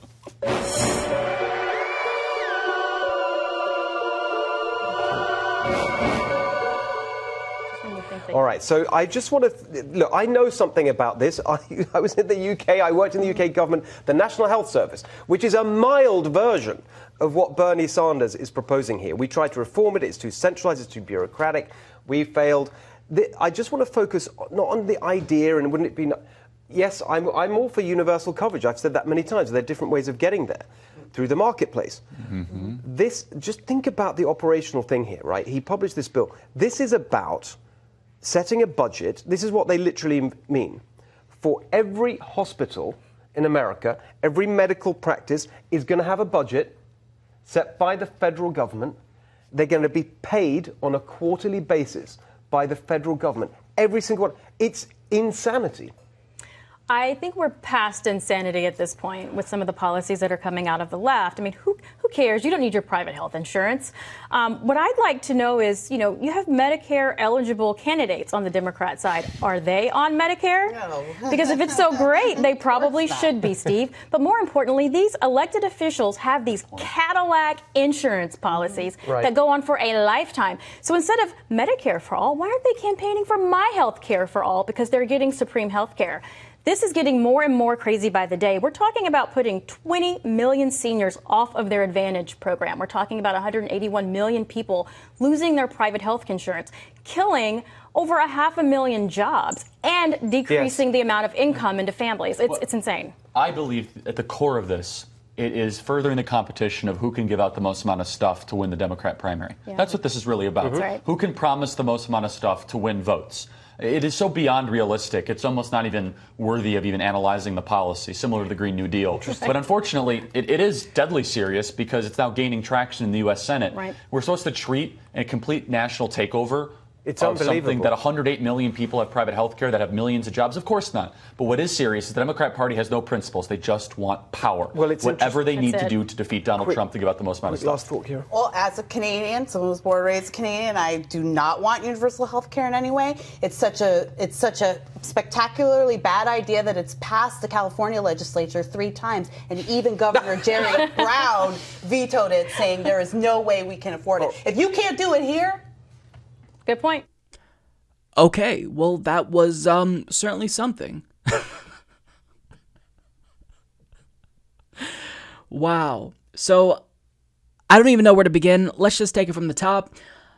The guy from the UK literally said that what Bernie Sanders is proposing with Medicare for All goes further than the UK's national health system. He says, quote, the UK's National Health Service is a mild version of what Bernie Sanders is proposing. Do you know anything about your own healthcare system? In the UK, doctors and nurses are literally government employees. Is that what Bernie Sanders is proposing here? No, it is not. But what Medicare for All is, is a compromise between an entirely for profit system and an entirely nationalized system, where the government is the single payer and doctors are still independent. We're not going to nationalize independent hospitals. We're not going to do that. We are going to be the single payer who will act on the behalf of every single American. That's what that is. It's the compromise. So to say that the UK doesn't go as far as Bernie's plan is so wrong.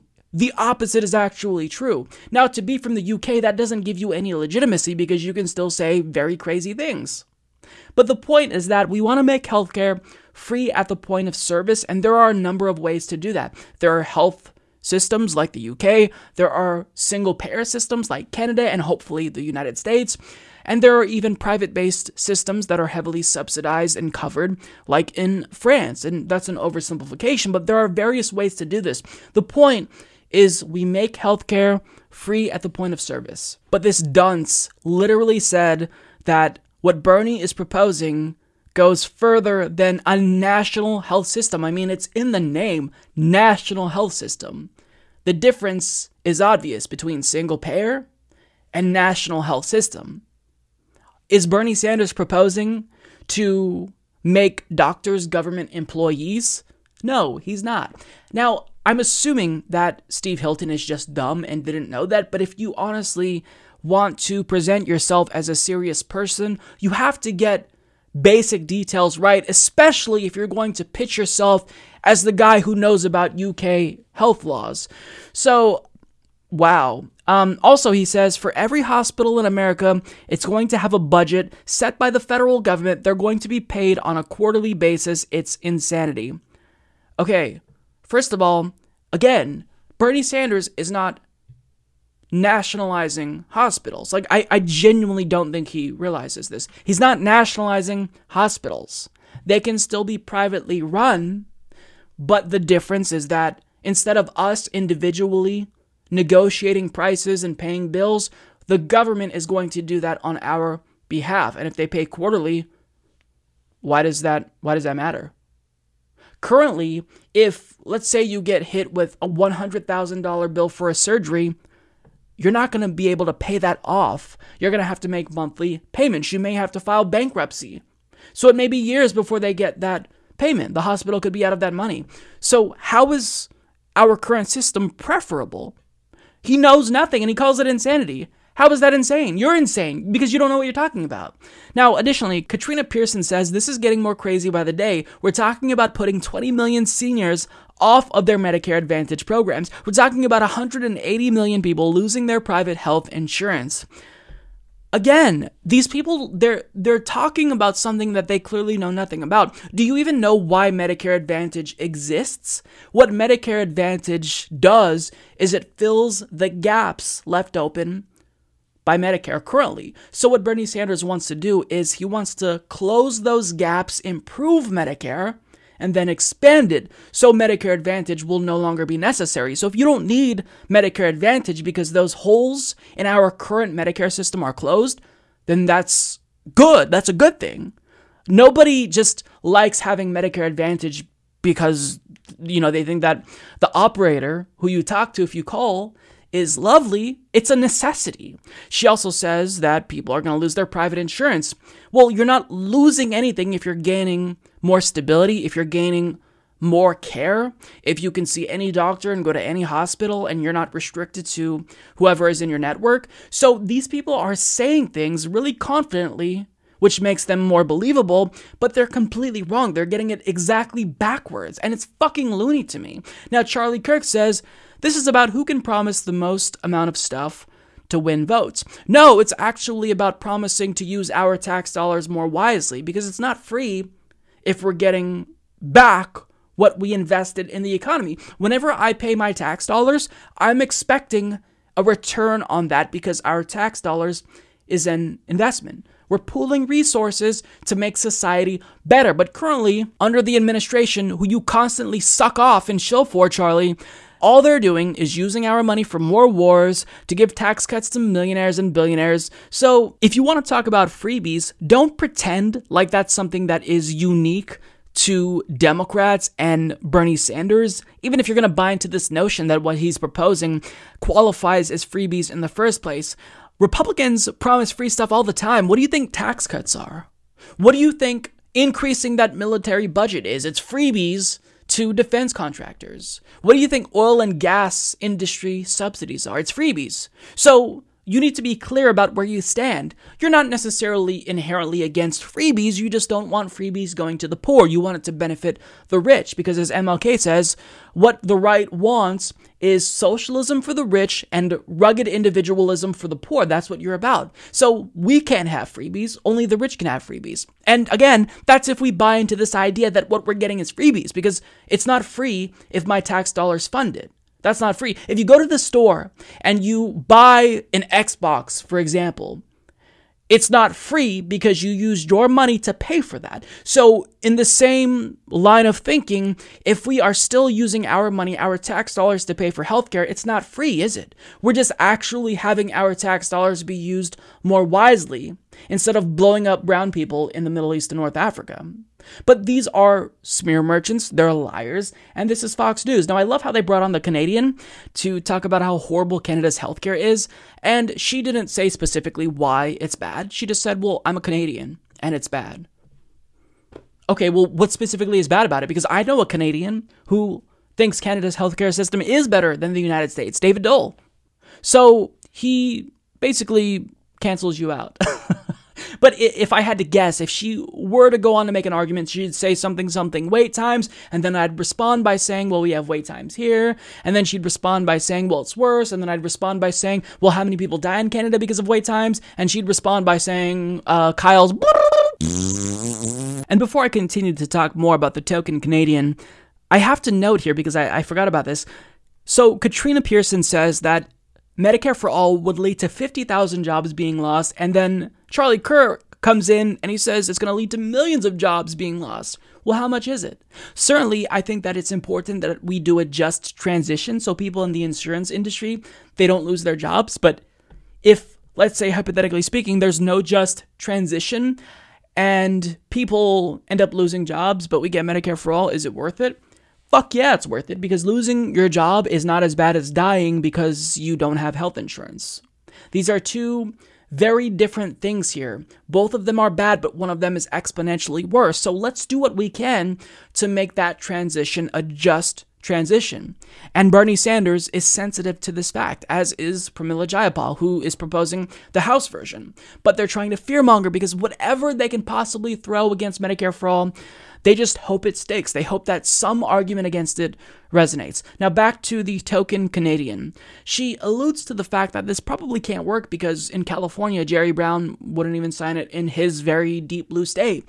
Except it never got on Jerry Brown's desk and Jerry Brown probably wouldn't sign it because he's a corporate Democrat, and it was killed before it got to his desk by another corporate Democrat. But what we need to do is be very clear about the difference between state run single payer and national single payer. Even though states should be moving towards their own version of single payer, logistically speaking, it is easier to do that at the federal level because if a state like California acts as the single payer in a market where there's still private insurance, if that means that they'd have to forego federal subsidies to become the single payer, it is a lot more complicated. Now, that's still no excuse. They should still be trying to do what they can to move towards single payer, but is it more difficult at the state level?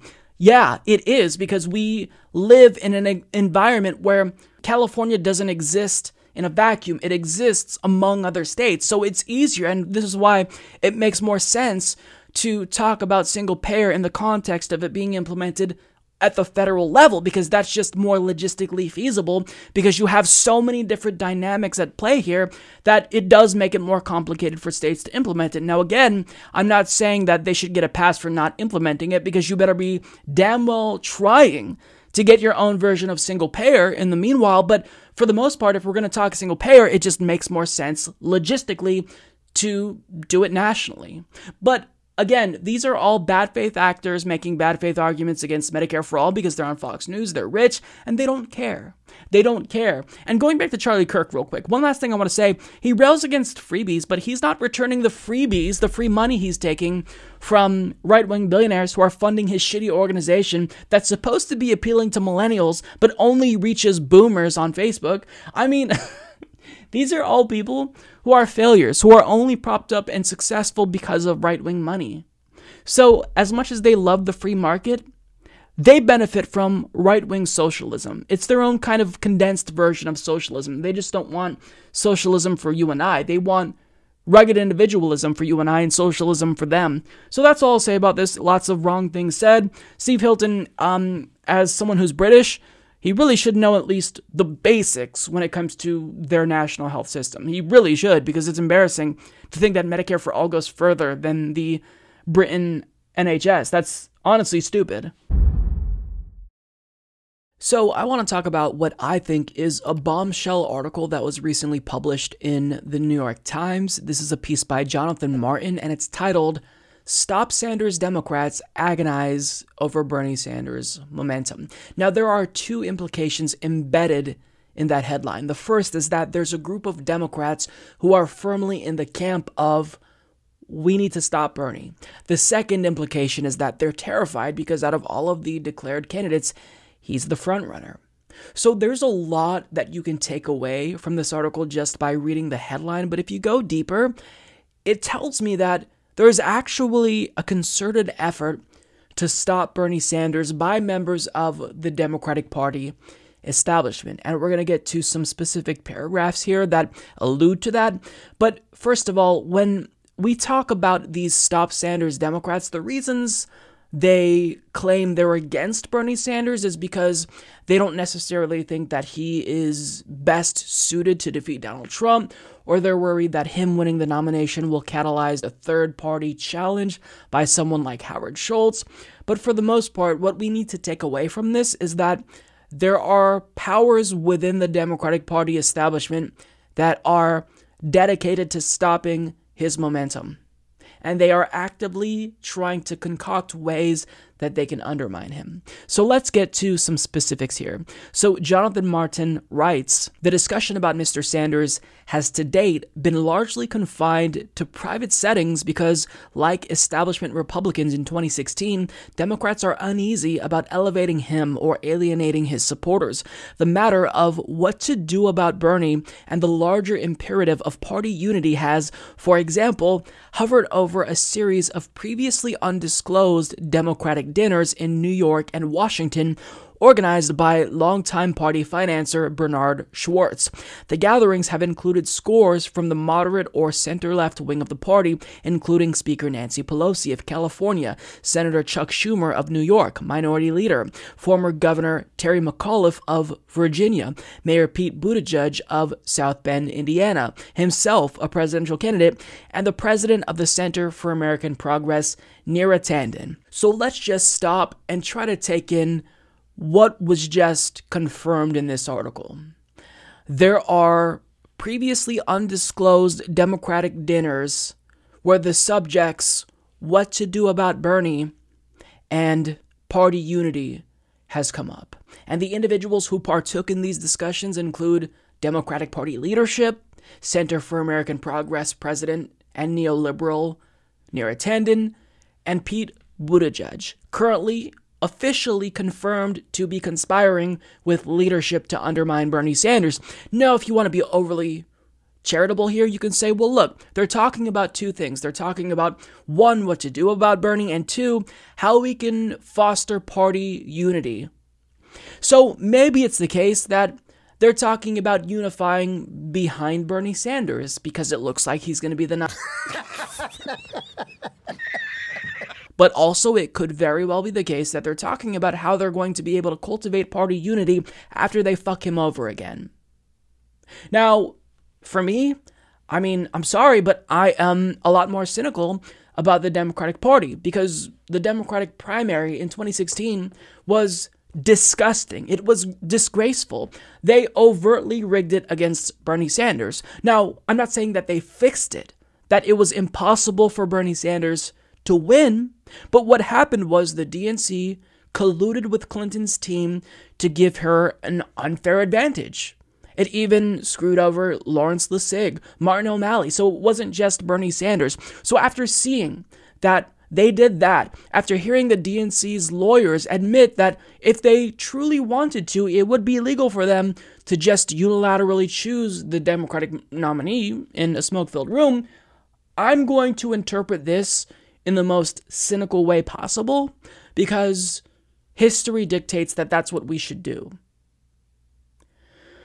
So, Chuck Schumer, Nancy Pelosi, Pete Buttigieg, Terry McAuliffe, Neera Tanden are all meeting behind closed doors to discuss the matter of what to do about Bernie Sanders.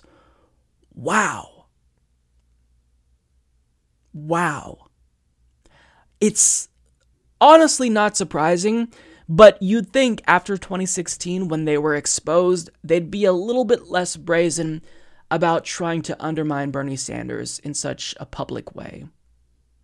Now I know why these dinners were previously undisclosed, and to think that Pete Buttigieg himself, who is a presidential candidate, who I think would want impartiality, he's meeting with Democratic Party leadership, talking about this as well what's so special about Pete that he gets to be included in these conversations? If you're going to genuinely have a good faith argument about what we can do to foster party unity, wouldn't you want to include the other presidential candidates, Bernie Sanders, Kamala Harris, even Joe Biden, people who actually have a real shot at winning?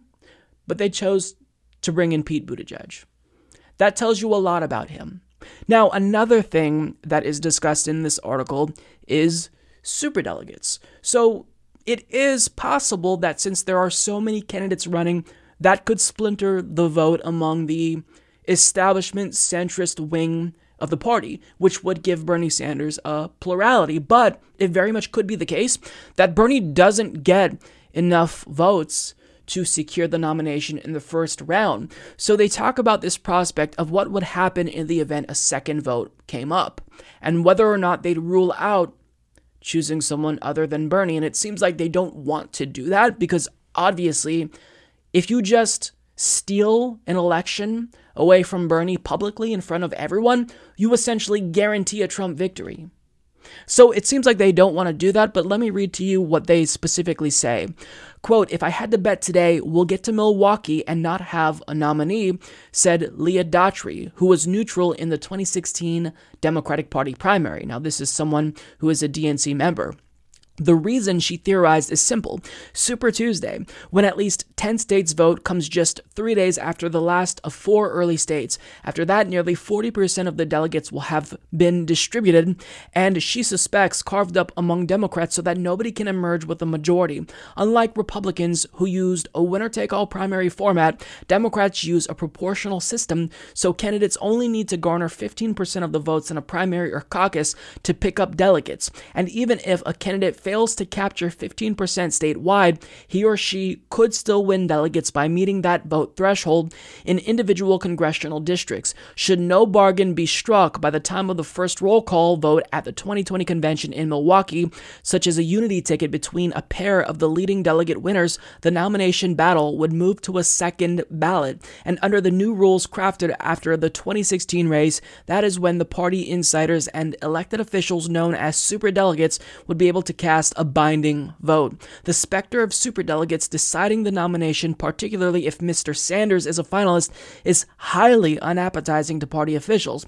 If we have a role, so be it, but I'd much prefer that it be decided in the first round just from a unity standpoint, said Senator Debbie Stabenow of Michigan. So it seems like if they're going to undermine Bernie Sanders, what I get from that is that they're going to try to do it in a covert way, hence why they're doing these private closed door meetings because again if you truly want to defeat Donald Trump and I believe that most Democrats do not all of them but most truly want to defeat Trump then you can't just take this person who has the plurality of pledged delegates and snatch it away from them and give the nomination to someone else.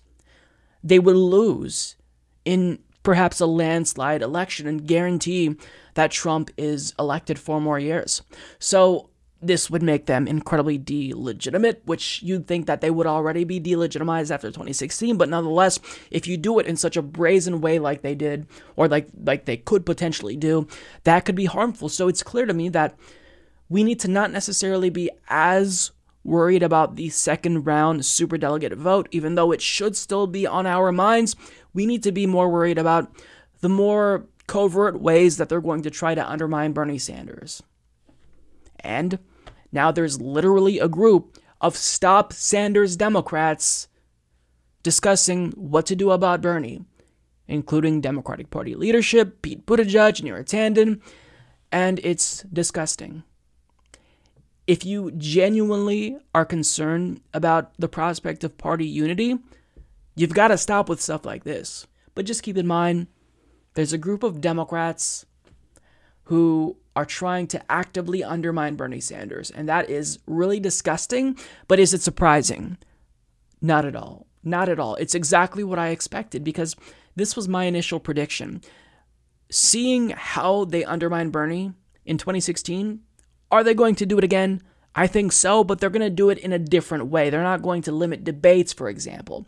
They're going to do it in a way that we wouldn't expect because, I mean, lightning never strikes the same place twice, right? So why would they do it the same way? They're going to think of new ways to screw over progressives. Now, what could be something that happens is Bernie Sanders just overcomes the rigging because he's so overwhelmingly popular now. He has the name recognition, he's the front runner, so he could trump the field and this may not matter, but nonetheless, in the future going forward, regardless if he wins or not, these are the things that Democrats have got to stop. And it's why we have to change the makeup of the party leadership and the establishment because it's disgusting. They're not about democracy, they're about protecting their own, they're about protecting the status quo.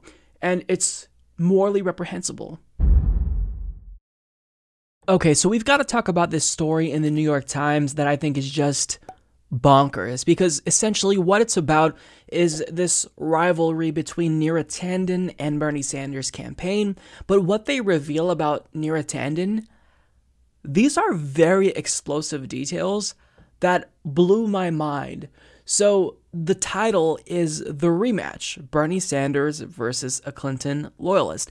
And this was written by Elizabeth Williamson and Kenneth Vogel. Now, the first revelation that I learned about Neera Tanden is that she literally physically assaulted Bernie Sanders' campaign manager once. Literally. And she admitted that she physically assaulted him. So Here's what they say about that. In 2008, Neera Tanden, then a top aide on Hillary Clinton's first presidential campaign, accompanied Miss Clinton to what was expected to be an easy interview at the Center for American Progress, the influential group founded by top Clinton aides. But Faiz Shakir, the chief editor of the think tank's ThinkProgress website, asked Mrs. Clinton a question about the Iraq War, an issue dogging her candidacy because she had supported it.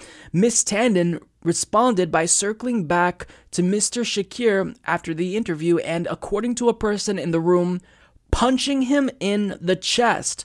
Quote, I didn't slug him, I pushed him, a still angry Miss Tanden corrected in a recent interview. What? So let's just be extra charitable to Neera Tanden, even though she'd never do this to us. But let's just, for argument's sake, let's say she only pushed him. You have absolutely no right to put your hands on anyone. You are not entitled to physically assault someone because they did something that you don't like. I mean, the Democratic Party itself screams about journalists.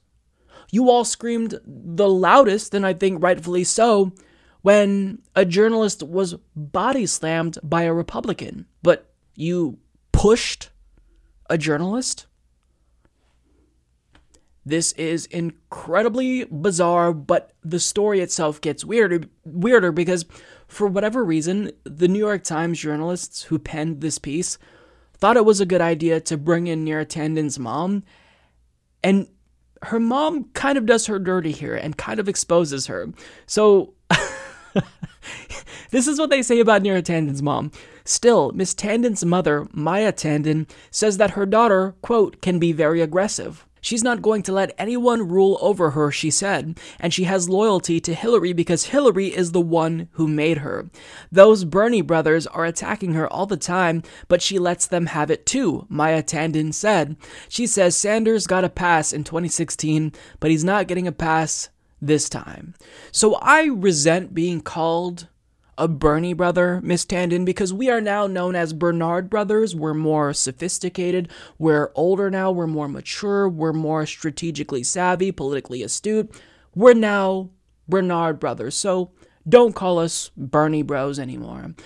Now, with that being said, um, this doesn't make it okay. Oh, well, she has a temper is not an excuse. And I, I don't know if her mom is trying to do pro Neera apologia, but I mean, how is this acceptable?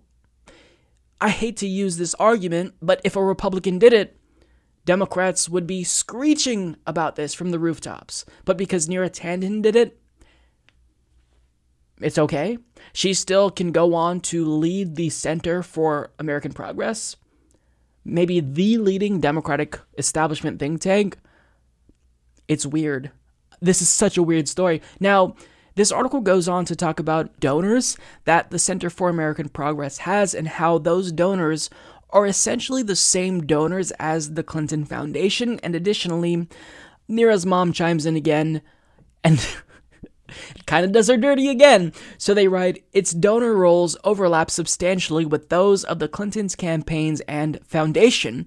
The think tank has taken in millions from interests often criticized by liberals, including Wall Street financiers, big banks, Silicon Valley titans, foreign governments, defense contractors, and the healthcare industry. Individual donors can ask to remain anonymous. Quote, that's what she does. She shows up at rich people's places because she needs funds from them, Miss Tanden's mother said. That place runs on Neera Tanden. Wow. Wow. That's all I'll say.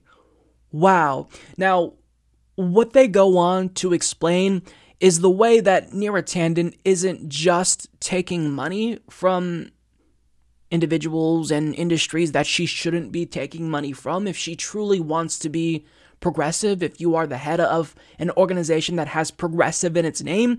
But nonetheless, it's not just that she's taking money from people who could potentially influence her and how she runs that organization, but there's an explicit example about what she did to court someone to the Center for American Progress, to recruit someone to the board, and it involves the legitimization of someone like Benjamin Netanyahu, who is a literal war criminal, who is overseeing modern day apartheid. Proudly so. So they write In November 2015, after Ms. Tanden invited Prime Minister Benjamin Netanyahu of Israel to a question and answer session at the center, a dozen staff members stood during an all staff meeting and read a statement of protest. Quote, Our goal is to promote humanity and shut down oppression and genocide and terrorism. Bringing in another head of state with a record of oppression would further push our mission away, it read in part. In an email Ms. Tanden sent on the day of the Netanyahu visit, stolen and released by WikiLeaks, she told the think tank's founder, John D. Podesta, that the far left hates me for hosting Mr. Netanyahu, but the invitation may have sealed the deal with a new board member. Ms. Tanden was wooing Mr. Levine, a pro Israel philanthropist. The next month, Ms. Tanden wrote a jubilant email to Mr. Podesta telling him Mr. Levine was joining the board. So Netanyahu was worth it, she added with a smiley face emoji. Mr. Levine no longer sits on the center's board, but his foundation remains a big donor.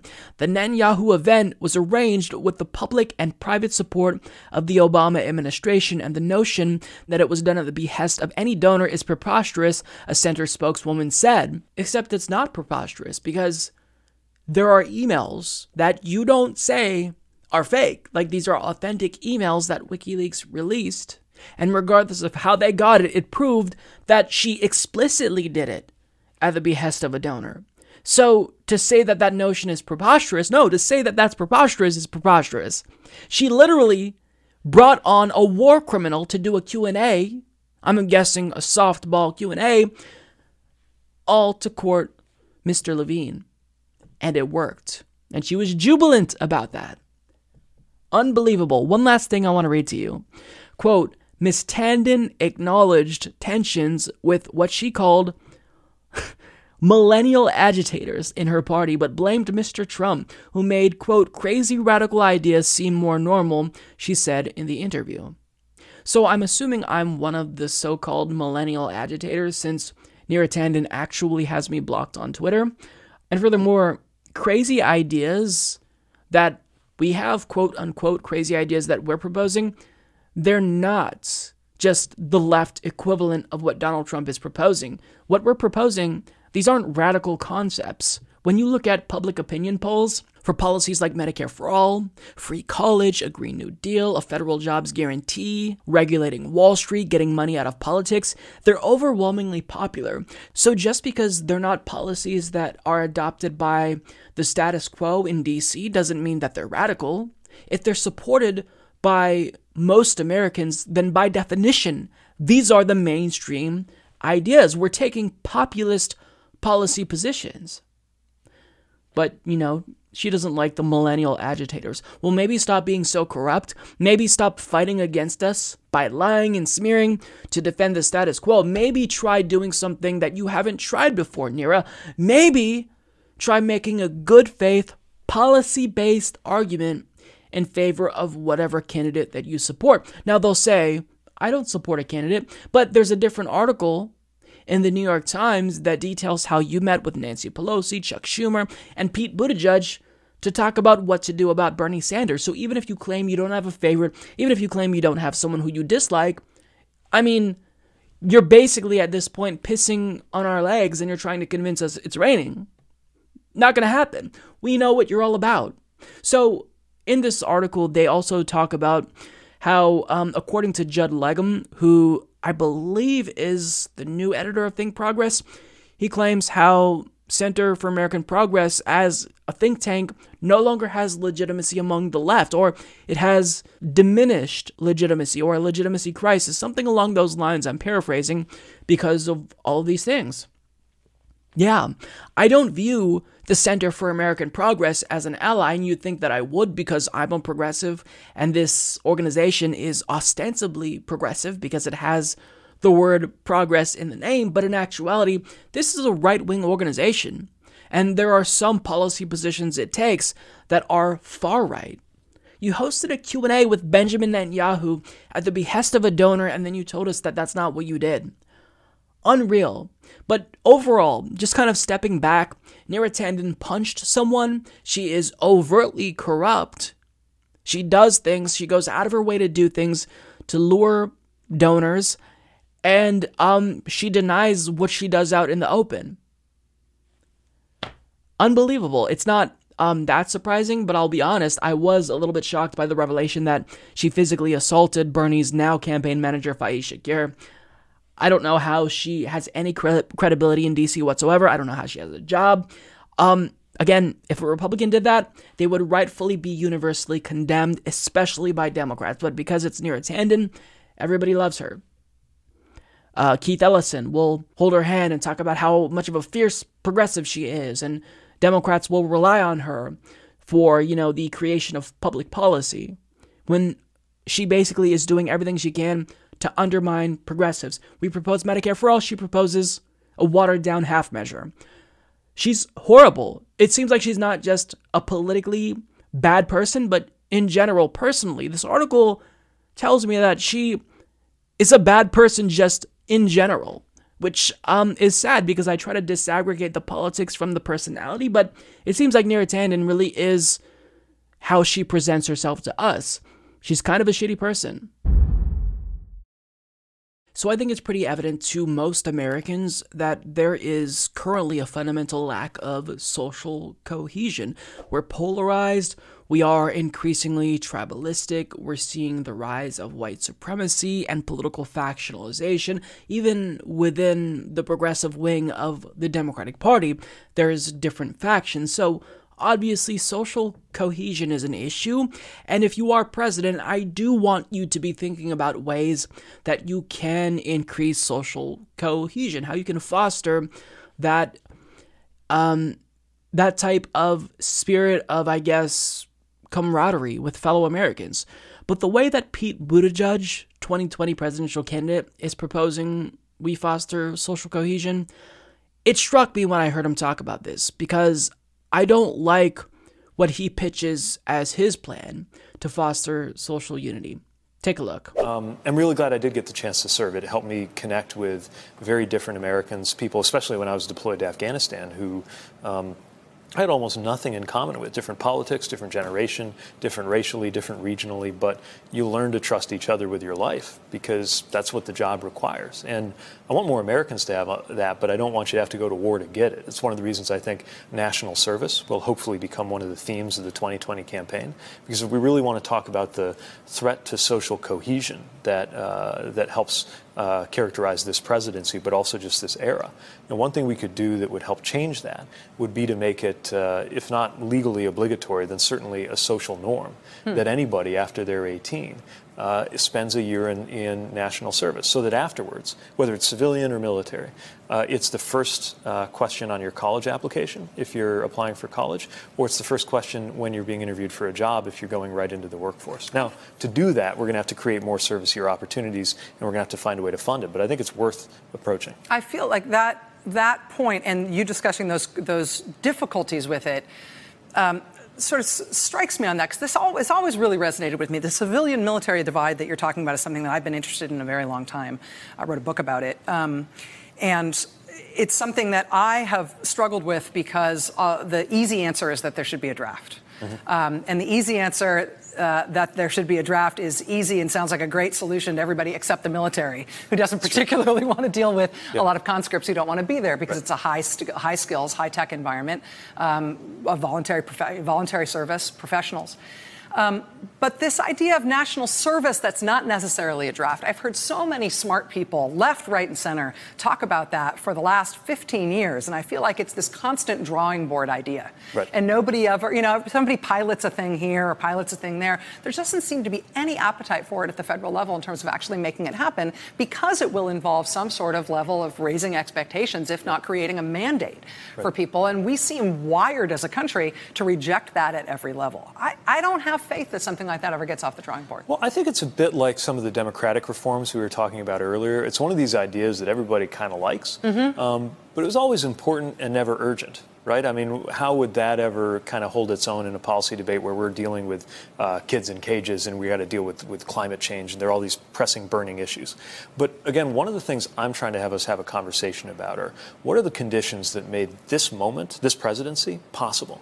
And one of them, I think, is a fraying in the social cohesion that we experience. And so some of that kind of stewardship, kind of housekeeping of our society, I, I think requires direct policy intervention that, to me, makes something like uh, what national service could bring us uh, a little more urgent than we maybe have given it credit for. I get the obstacles, I get that it would be challenging, but if we made it more of a priority, I, I think we could establish that as a norm uh, by the time that my kids are going to college. Yeah, I don't like that. I don't like it one bit. Because if you truly want to foster social cohesion, I think there are better ways to do it than to require us or legally compel us to do something. Now, to be fair to him, he doesn't necessarily say that he would definitely make national service compulsory. He also floated the idea of just kind of promoting it, making it a social norm. But when you start getting in this territory, you make me very nervous because I don't want you to impede on my freedom. I don't want you to tell me that I am required to do something that I may not want to do. What if I want to go to college and go to medical school? I have to dedicate a year of my life to do something because you think that's what's going to help us be more socially cohesive? Fuck that. And think about the context that he was discussing discussing how he bonded with other fellow Americans who he maybe ideologically disagreed with. They were in Afghanistan presumably killing people who pose no threat to us, killing people, occupying a different country because our government says that that's what we need to do.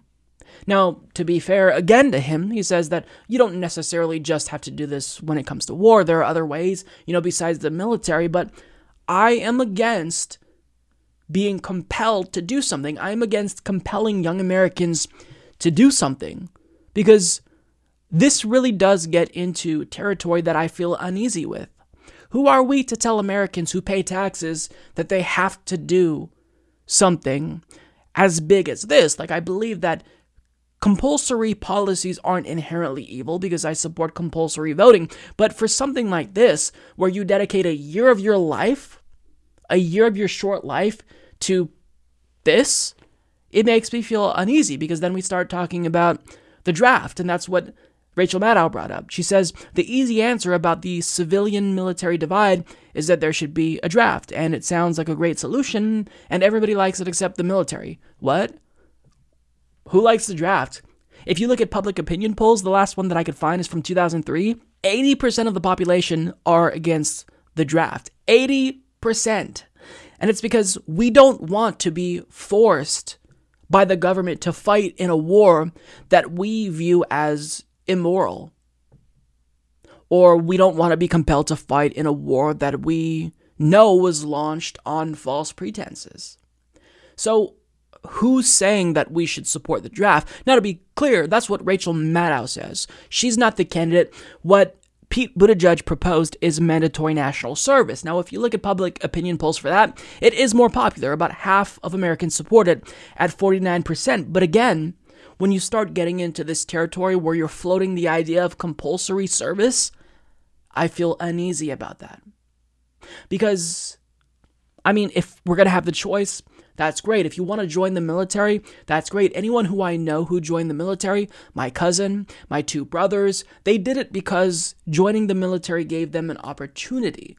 They would get access to education, even though they didn't, you know, um, fulfill that. But still, it gave them access to different areas of the economy. Education, it gave them access to healthcare, which all of them use.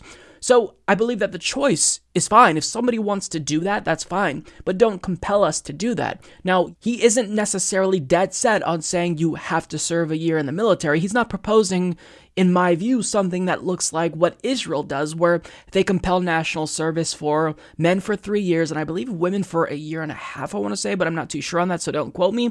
But it's it's weird. Look, it, it's great that you had a really positive experience in the military, and you can do whatever you want to encourage that socially. I'm fine with that aspect. But when you ta- start talking about legally mandating it, that's weird to me. The fact that he was enthusiastic about going to war is weird to me, and I want to share this tweet from Kate Aronoff, who says, It'll never not be weird that Buttigieg joined the military in 2009 as a financially solvent adult after working at McKinsey. And the thing with the military is that a lot of people feel compelled to join the military because they view that as really the only way out of poverty, to get them healthcare, to get them, you know, education without student loan debt.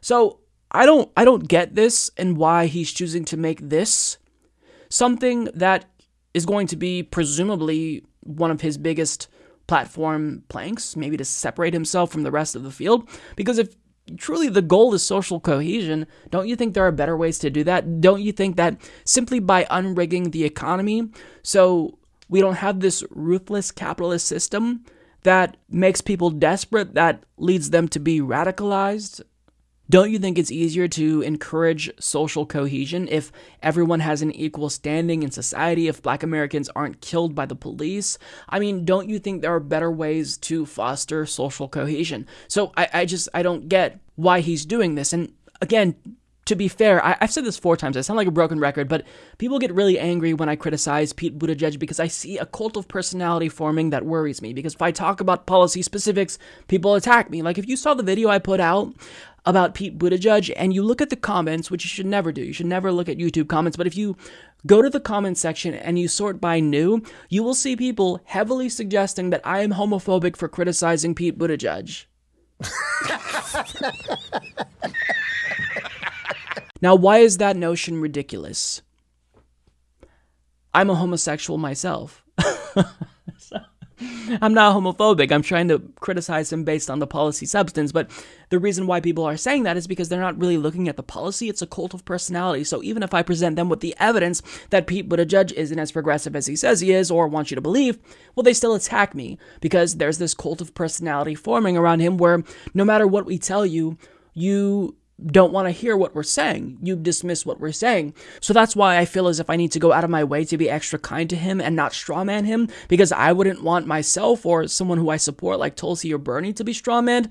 But here's the thing when you start talking about national service, you start worrying me because we get into the realm of making it mandatory.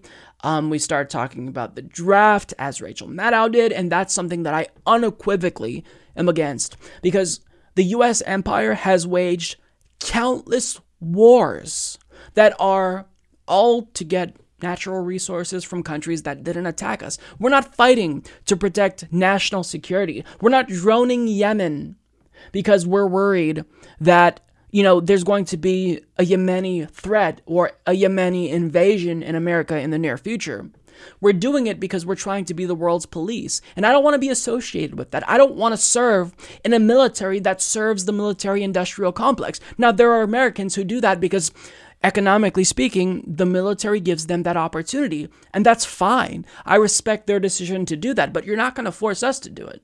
You can go fuck yourself if you think, I'm going to be, uh, you know, forced to join the military. And I'm sure that that wouldn't apply to me since I'm in my early 30s, and this would presumably apply to people who are, you know, turning 18. But nonetheless, I don't want my nieces and nephews to be compelled to do something that they don't want to do. Give people the freedom of choice, improve what they're able to do economically speaking, give them more purchasing power, and that's how you increase social cohesion. You don't have to do this. You don't have to float the idea of national military service or national public service or a draft. You just have to make sure that the economy is unrigged against us. And then it seems like, for the most part, everything else will fall into place. Now, you have to do other things. You have to tackle white supremacy. You have to make sure that black Americans and women aren't second class citizens. But these are the things that you should be looking at if you genuinely care about social cohesion, not compulsory national service. As many of you know, there was a piece of legislation in Congress that had bipartisan support, and the individuals who led this effort, Ro Khanna in the House, Bernie Sanders, and Republican Senator from Utah Mike Lee in the Senate, they managed to accomplish something that I was skeptical would happen. They got this bipartisan piece of legislation passed in the House and in the Senate. Now, whenever I hear the word bipartisan, I typically cringe because that usually means that both parties have teamed up to screw us over. But in this instance, they came up with a fantastic piece of legislation that, even if it had some flaws, they came up with a piece of legislation that would save lives potentially. It would end U.S. military support to Saudi Arabia. And this is important because Saudi Arabia currently is committing genocide in Yemen. They are doing literal war crimes, and we are supplying them with the arms to commit these atrocities. So, what this bill sought to do was cut off that support. Say, look, we're no longer going to be complicit in the war crimes that you're committing. You don't get any more weapons. You don't get aid militarily. You don't get intelligence. You don't get anything from us if you're going to continue doing genocide. And since it passed, it got to Donald Trump's desk. Can you guess what he did? He chose to veto it. He vetoed it.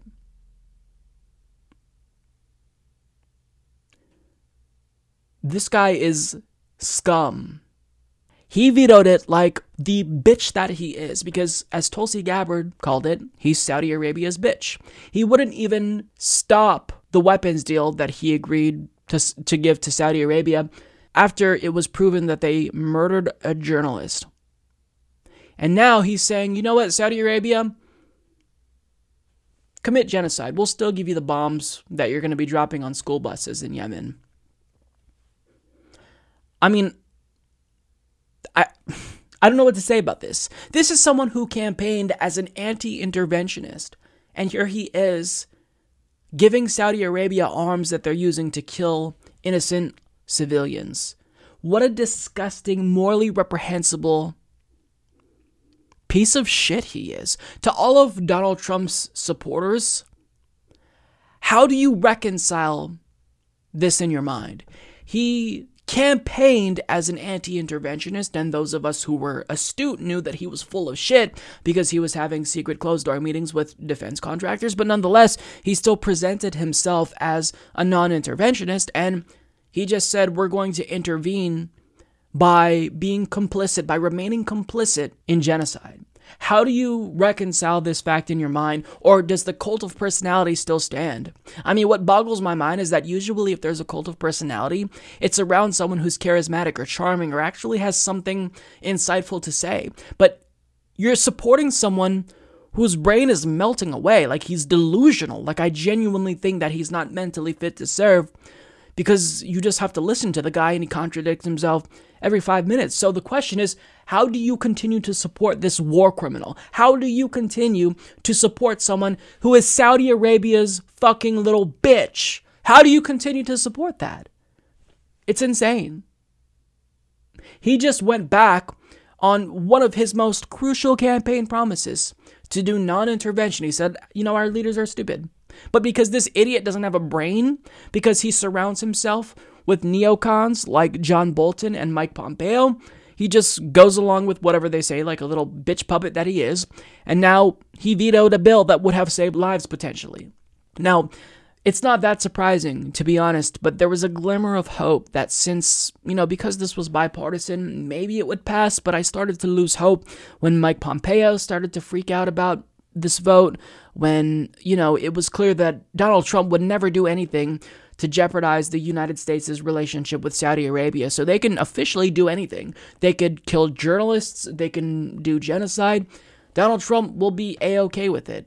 How disgusting is that? I mean, it's just, it's gross. We have no morals, and yet this dipshit cries at the top of his fucking lungs about human rights in Venezuela. Get the fuck out of here. You don't give a fuck about Venezuelan human rights. You don't care about human rights at all because you're complicit now in genocide. You're going to have that blood on your hands, Donald Trump, for the rest of your life. And you are directly culpable now, personally so. So this war criminal needs to be tried at The Hague when he gets out. So, as of today, the 400 plus page Mueller report has been released, although Attorney General William Barr has left large portions of it redacted. And when I say he's left large portions of it redacted, I mean there are literally pages that are fully blacked out because the information would supposedly cause harm to an ongoing manner. I don't really buy it and I think it's really comical. But with that being said, even in spite of all of the redactions, there is still information in this report that we can extract out that I think is really important and, for the most part, devastating to Donald Trump. Because as we initially were told, this doesn't fully exonerate Donald Trump, and that's certainly the case based on what we know about it thus far, um, based on what articles have been written and what I've read. But this actually includes information that could potentially be devastating. How devastating? That's an open question because there's an argument to be made that there's enough details in here that provides House Democrats with evidence that Trump, on numerous occasions, tried to obstruct justice, that they actually could pursue impeachment because of this. So this is big. Now, I want to share a Vox article with you that highlights 10 instances where President Donald Trump potentially tried to obstruct justice. This includes asking James Comey to let Michael Flynn go, Trump's reaction to the Russia investigation, primarily his anger that Jeff Sessions recused himself, the firing of James Comey, obviously, Mueller's appointment and efforts to oust him, efforts to curtail the Russia investigation, attempts to stop the public from seeing the evidence, Trump trying to get Jeff Sessions to take back control of the investigation, Trump telling Don McGahn to deny that the president had wanted the special counsel removed, Trump Team asking Flynn for a quote heads up on information and commending Paul Manafort for not quote flipping the president's changing behavior towards Michael Cohen, particularly Trump's team coaching him to quote stay on message. So these are all, I think, evidence of criminality. Now, whether or not this legally would prove that Donald Trump is guilty, that's an open question. But do Democrats in the House have enough in this report to pursue impeachment? I think the answer is yes, and Mehdi Hasan of The Intercept makes a pretty strong argument as to why that's the case. This is his message to Democrats. Quote, you have access to the report itself, and even the lightly redacted 448 pages provide you with a clear and detailed roadmap for impeaching Donald Trump in line with Article 2, Section 4 of the U.S. Constitution. The President, Vice President, and all civil officers of the United States shall be removed from office on impeachment for and conviction of treason, bribery, or other high crimes and misdemeanors. Listen to special counsel Robert Mueller with respect to whether the president can be found to have obstructed justice by exercising his powers under Article 2 of the Constitution. We concluded that Congress has authority to prohibit a president's corrupt use of his authority in order to protect the integrity of the administration of justice, he writes, adding the conclusion that Congress may apply the obstruction laws to the president's corrupt exercise of the powers of office accords with with our constitutional system of checks and balances and the principle that no person is above the law. Got that? The special counsel, who listed 10 instances of potential obstruction of justice in his report and refused to, quote, exonerate the president, placed the decision firmly in your court. This is the impeachment referral you claimed you were waiting for. Trump, in Mueller's view, may not have committed an underlying crime in relation to Russian interference in the 2016 presidential election, but this is frankly irrelevant to the case for impeachment. So basically, to reiterate the point that Mehdi Hasan is making here, just because there's no collusion does not mean that there was no obstruction. And in fact, a key takeaway, which I think is probably the most important takeaway from this report thus far, reads, quote, If we had confidence after a thorough investigation of the facts that the president clearly did not commit obstruction of justice, we would so state. Based on the facts and the applicable legal standards, we are unable to reach that judgment. So that's really big. So, just as a matter of the legality and whether or not House Democrats can pursue impeachment, can they do that? Absolutely. I think that they have more than enough in this Mueller report, which kind of gives you an indication as to why, you know, Trump and, uh, you know, Republicans were trying to delay the release of this report and even potentially block it. It's because it is damaging to the president. I was not expecting collusion. I expected something, and I kind of feel vindicated now because this does prove that there's something there. It wasn't like there was no there there. This investigation, in and of itself, was important. And I think even most Russiagate skeptics admitted, myself, Kyle Kulinski, we admitted that this was important because obviously Donald Trump, I mean, if you want to find something on him, you just have to look because he's a corrupt businessman. He acquired his wealth by committing a tax scheme that allowed his father to hide away money so it wouldn't be taxed when he passed it on to his kids. So Donald Trump is a career criminal, and I'm really not surprised. Now, let me just pose this question here. In the event we weren't talking about Donald Trump and Robert Mueller was investigating some random Joe, is it likely that this would have been enough here to indict him and put him away?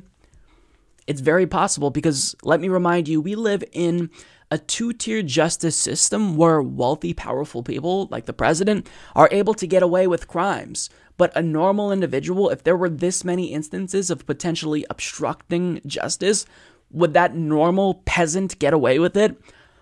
Unquestionably not. Now, there are separate questions um, that people tend to bring up when we're talking about the prospect of impeachment. Should Democrats pursue this politically? Is this something that would serve them strategically? And whether or not it behooves them to pursue impeachment, the question as to whether or not they have a case, I think it's been answered here. They absolutely do. And I've always remained firmly in the camp that even if politically speaking, it may not necessarily be the best decision to try to impeach Donald Trump because I think this will kind of create this rally around Trump effect, kind of like a spin on the rally around the flag effect, and it will get his base ramped up. But with that being said, I think that it seems immoral to not pursue him just because of the political ramifications that may or may not come to fruition. I think that if you commit a crime, like every other American, you should be tried. So that's my take on it. And based on that, I think that impeachment is something that Democrats should pursue. But Nancy Pelosi has stated before, not really going to be on the table. So do I think this will lead anywhere? Probably not. But with that being said, um, I think it's important that the American people know what happened here there are numerous instances where Donald Trump potentially obstructed justice. And I say potentially, even if I'm convinced that he did, because we don't know if that is legally provable. So that's why there's the potential there. But for the most part, we know what he was trying to do. You don't have to, you know, be extra charitable here. He wanted to shut down this investigation. Um, so I'll leave that there. One last thing I want to share something on page 290 that I found um, really interesting. Quote When Sessions told the president that a special counsel had been appointed, the president slumped back in his chair and said, Oh my God, this is terrible. This is the end of my presidency. I'm fucked. The president became angry and lambasted the attorney general for his decision to recuse from the investigation, stating, How could you let this happen, Jeff? This is the worst thing that ever happened to me. Damn. So now we know why Donald Trump, you know, tried to shut down the Mueller investigation. Do I think he was worried about collusion? No, because as I predicted, there was no collusion. But um, the firing of James Comey, if I did what Trump did, I would be shitting my pants. Uh, the corrupt business dealings that we know he has, the conflicts of interest that his businesses pose, I'd be shitting my pants if I were him. So, um, seems like he was at least smart enough to realize the gravity of the situation there. Um, and after he just vetoed the bill that would withdraw U.S. support to military, um, to Saudi's military incursion in Yemen, which I think is tantamount to literal genocide, it makes me feel a little bit happy to see him or to hear that he was worrying here. I don't take pleasure in human suffering, even mental distress, but this is someone who's a monster. Donald Trump is a morally reprehensible human being, and really, I don't think he has any morals. I just think that he is an amoral individual who's purely driven by self interest. I mean, we're all driven by self interest as human beings, but we also have other considerations. We have morality, we have the potential impact of our actions on others. I genuinely believe that Donald Trump doesn't have that. He may literally be a sociopath. So that's basically, I think, the crux so far of what we found. But again, this is a very, very long report, and I expect to see more little tidbits pop up. Um, but I'm excited to kind of dig in and read a little bit more here because this is fascinating to me. Um, and I hope that other people will take the time to read the direct report and not just other secondhand analyses. But with that being said, we all have lives, 449 pages. Jesus Christ, that's a lot. So, um, this really is a bombshell. It's devastating to Trump, in my view. And yeah, whether or not Democrats want to do anything, the ball's in their court. It's just a matter of if they want to act. We'll see. So, as you all know, Bret Baier hosted a town hall with Bernie Sanders, but a couple of days later, he hosted, I guess you can call it a mini town hall, if you will, with Tulsi Gabbard, although it's not technically a town hall if nobody is there from the audience asking questions. But for the most part, he spent 12 minutes talking to Tulsi Gabbard. And I think that this demonstrates beyond a shadow of a doubt that Tulsi Gabbard is a phenomenal interviewer because her and Bernie Sanders do the exact same thing that I want progressives to do. They stay so married to the policy substance that you can't really get them to pivot away from that. So anytime they're asked bullshit questions, they'll either answer it quickly or brush it off and then move on straight to the policy substance. And Tulsi Gabbard did that. And I think that, you know, as I see her on all of these mainstream news programs, be it Colbert or The View, she keeps staying glued to the policy. I want to extract out this one portion from this interview where it's very clear that Bret Baier is trying to goad her into attacking Bernie Sanders, but she doesn't take the bait. And she does what progressives do best. She pivoted to the policy substance. Take a look. All right, I want to turn to politics. You're in a race where there could be more than 20 other candidates.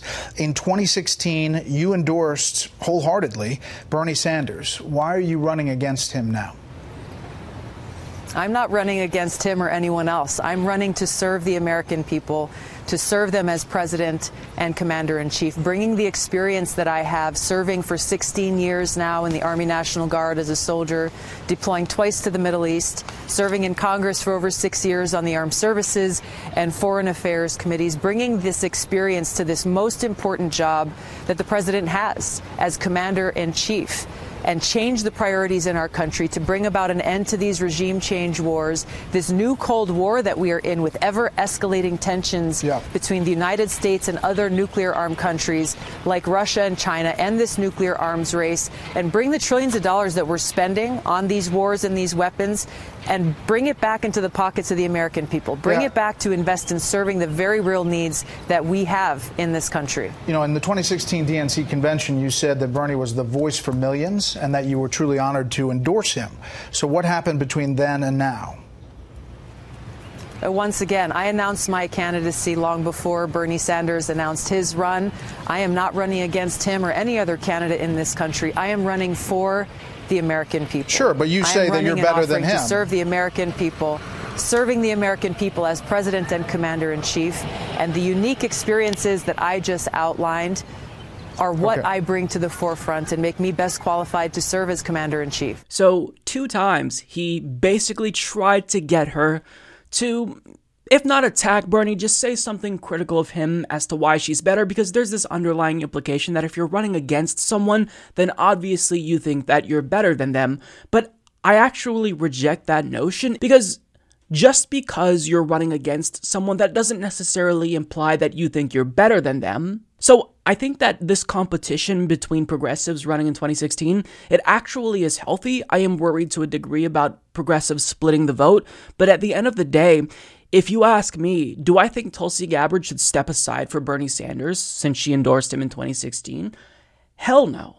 Because I don't like this idea, and I, I unequivocally reject this idea that people who were Bernie's allies should step aside for him.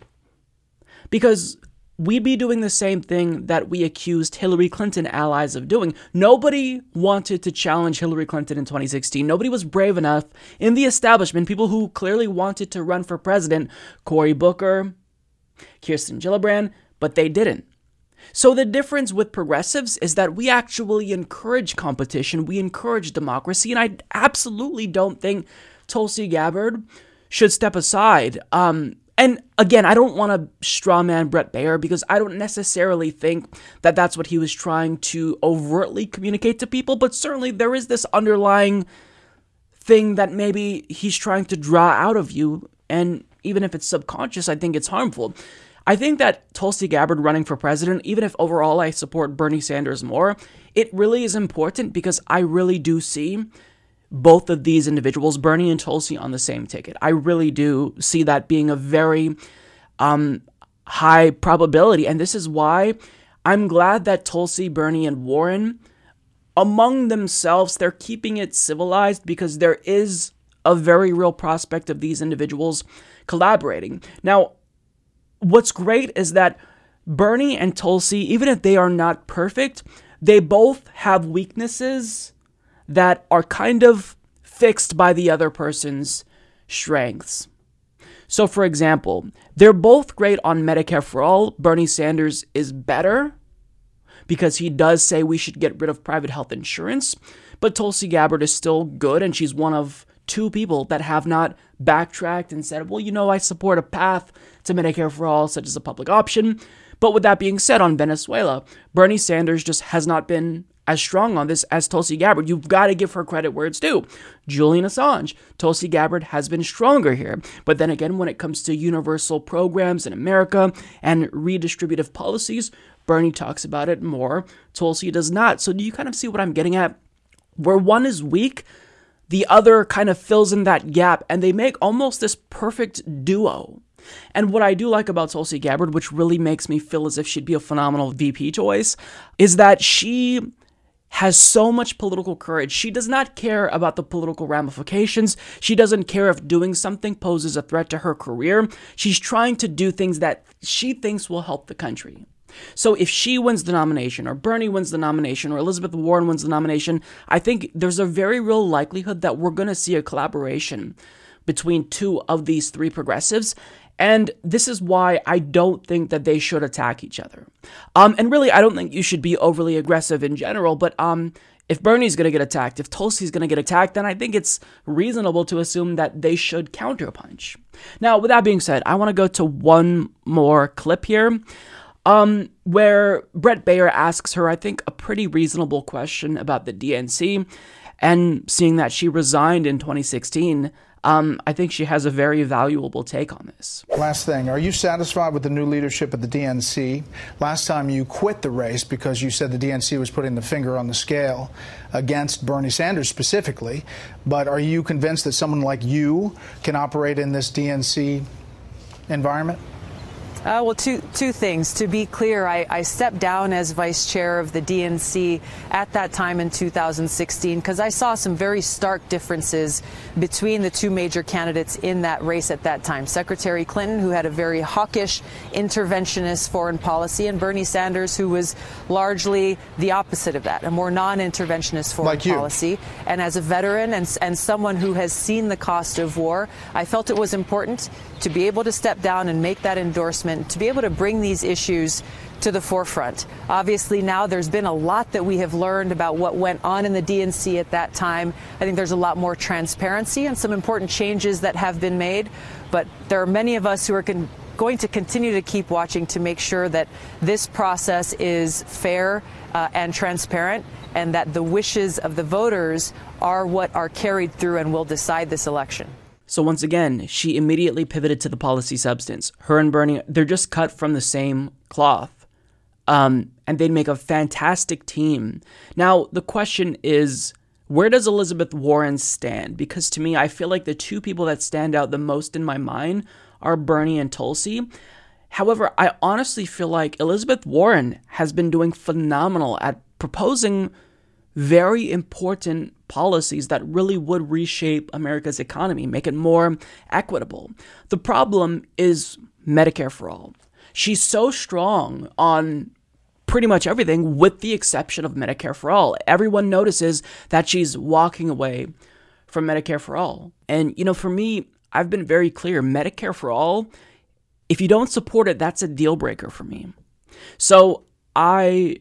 I like what Elizabeth Warren is doing. Um, she's proposing a lot of very bold, ambitious policies, but the Medicare for All thing is so frustrating. And she really is at the opposite end of the spectrum when you compare her to Tul- Tulsi Gabbard. Tulsi Gabbard has 100%, you know, um, political courage.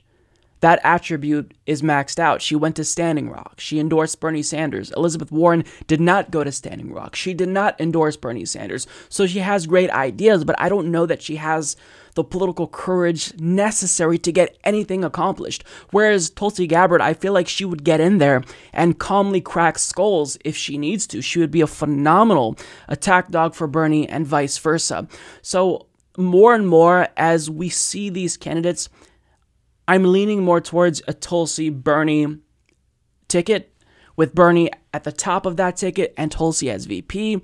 But at the same time, I would be okay with Warren, you know, replacing one of those two individuals. But I do think that Bernie is still my number one bet. But I, I think that really to bring it back to this clip here and the interview, Tulsi has the right idea. And I think that Bernie and Elizabeth Warren are on the same page since they all met before the primary. And they agreed really um, it seems like to keep it civil, which is intelligent because if you choose to work with someone in the future, if one of you win, you don't want to bring them down. Now, I think that as political commentators, we do have a duty to critique these candidates and draw out their weaknesses. And I think that this is especially important because constructive criticism can improve candidates. And with people like Tulsi Gabbard and Bernie Sanders, they do listen. So I've never bit my tongue if I see something Bernie Sanders said or Tulsi Gabbard or Elizabeth Warren said that I disagreed with because these individuals actually listen to constructive criticism and feedback. So I'll leave that there. Um, great job by Tulsi Gabbard. She is really a charismatic speaker, and I'm I'm loving everything that she's saying lately. She's doing a phenomenal job. Hello, everyone. I have a very special guest on the Humanist Report podcast, the very first presidential candidate that decided to come on the Humanist Report. I think you all know who this is by now. His name is Andrew Yang. Andrew, thank you so much for coming on the program. Thank you for having me. It's a pleasure to be here. Yeah, and I've got to say this you have been very attentive to the importance of going on indie media news shows. So you get extra credit for that because I think that it really is important for you to come on these shows that are smaller because you really do get to talk directly to the grassroots. So um, I admire that. Now, out of all the 2020 candidates, I think you probably have the most robust platform out of everyone, but you are basically known as the UBI guy. When we think Andrew Yang, we think about universal basic income, and I do want to talk to you about that. However, I actually want to start with some different policy positions that we haven't necessarily heard as much from you on. So, the first one is when you go to your website, there are three key policy planks. So, the first one, of course, is UBI. The second is Medicare for All, and the other is human centered capitalism, which I guess is more of a philosophy, but I still think that that's pretty helpful because it kind of gives us a sense of what you believe in. Now, going to Medicare for All, when I click on Medicare for All, what you seem to be describing is more of a public option. And at the CNN town hall you did, somebody asked you about healthcare, and you said that you're firmly in the camp of Medicare for All slash public option. But my question to you is these are two very different programs. So which one is it? Which do you actually want to implement as president? Yeah, so if I understand, first let me say I love podcasts. I love independent media, and uh, you all gave me my chance really because when I was running in 2018, uh, certainly no cable news outlet wanted to have Andrew Yang on. yeah. And now look at you. so, and um, now they can't get enough of me. No, um, but uh, you know, I, I think that these conversations are a much better way to introduce yourself to voters um, than a cable news appearance that consists of rapid fire. you know, Absolutely. You can't get really nuanced discussions about the policy details on mainstream news. So I think this is a great way to do that.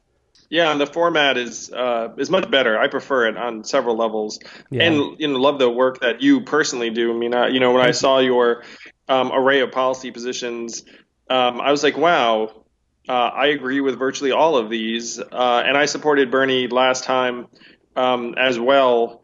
Uh, so to, it, it seems like you you were asking about Medicare for all versus like single payer was the sense that that I'm getting from your question. Well, I'm asking, well, I'm asking if you support um, single payer versus public option. Sorry, I was kind of getting a little bit of an echo. Yeah, yeah, right. Yeah, that's right. Um, yeah, that, that's what I thought, and you know, it was really interesting because in my book, um, you know, it's like uh, I was uh, a little bit um, ambiguous in terms of those two things as well, but I, I've come to believe that uh, that a public option would be uh, better and also would uh, enable a better transition. Um, and the goal is to make it, frankly, such that most private insurance has no place in the market and uh, and that you get rid of it. Um, with, with the save for perhaps a few super gold-plated concierge things that might not be a bad thing for the American people because if some really rich people are spending lots of money on esoteric treatments, um, then we can benefit from that research uh, and the money. Uh, so at this point, the plan that I saw that I've now gotten on board with um, has been bringing down the Medicare uh, eligibility age over time as a phased rollout, and then make it so that all Americans become eligible for that. Uh, try and get the prices down and the access up, and then essentially squeeze out the private insurers out of the marketplace uh, and demonstrate because you know most consumers, if you tell me, hey, I've got this low cost quality public option, um, I'm going to embrace that. I'm going to jump on that, um, and you can make that happen. I think uh, much more expediently than if you were to make uh, private insurance illegal. Uh, so you actually do want to make public insurance illegal. That's that's the long term goal.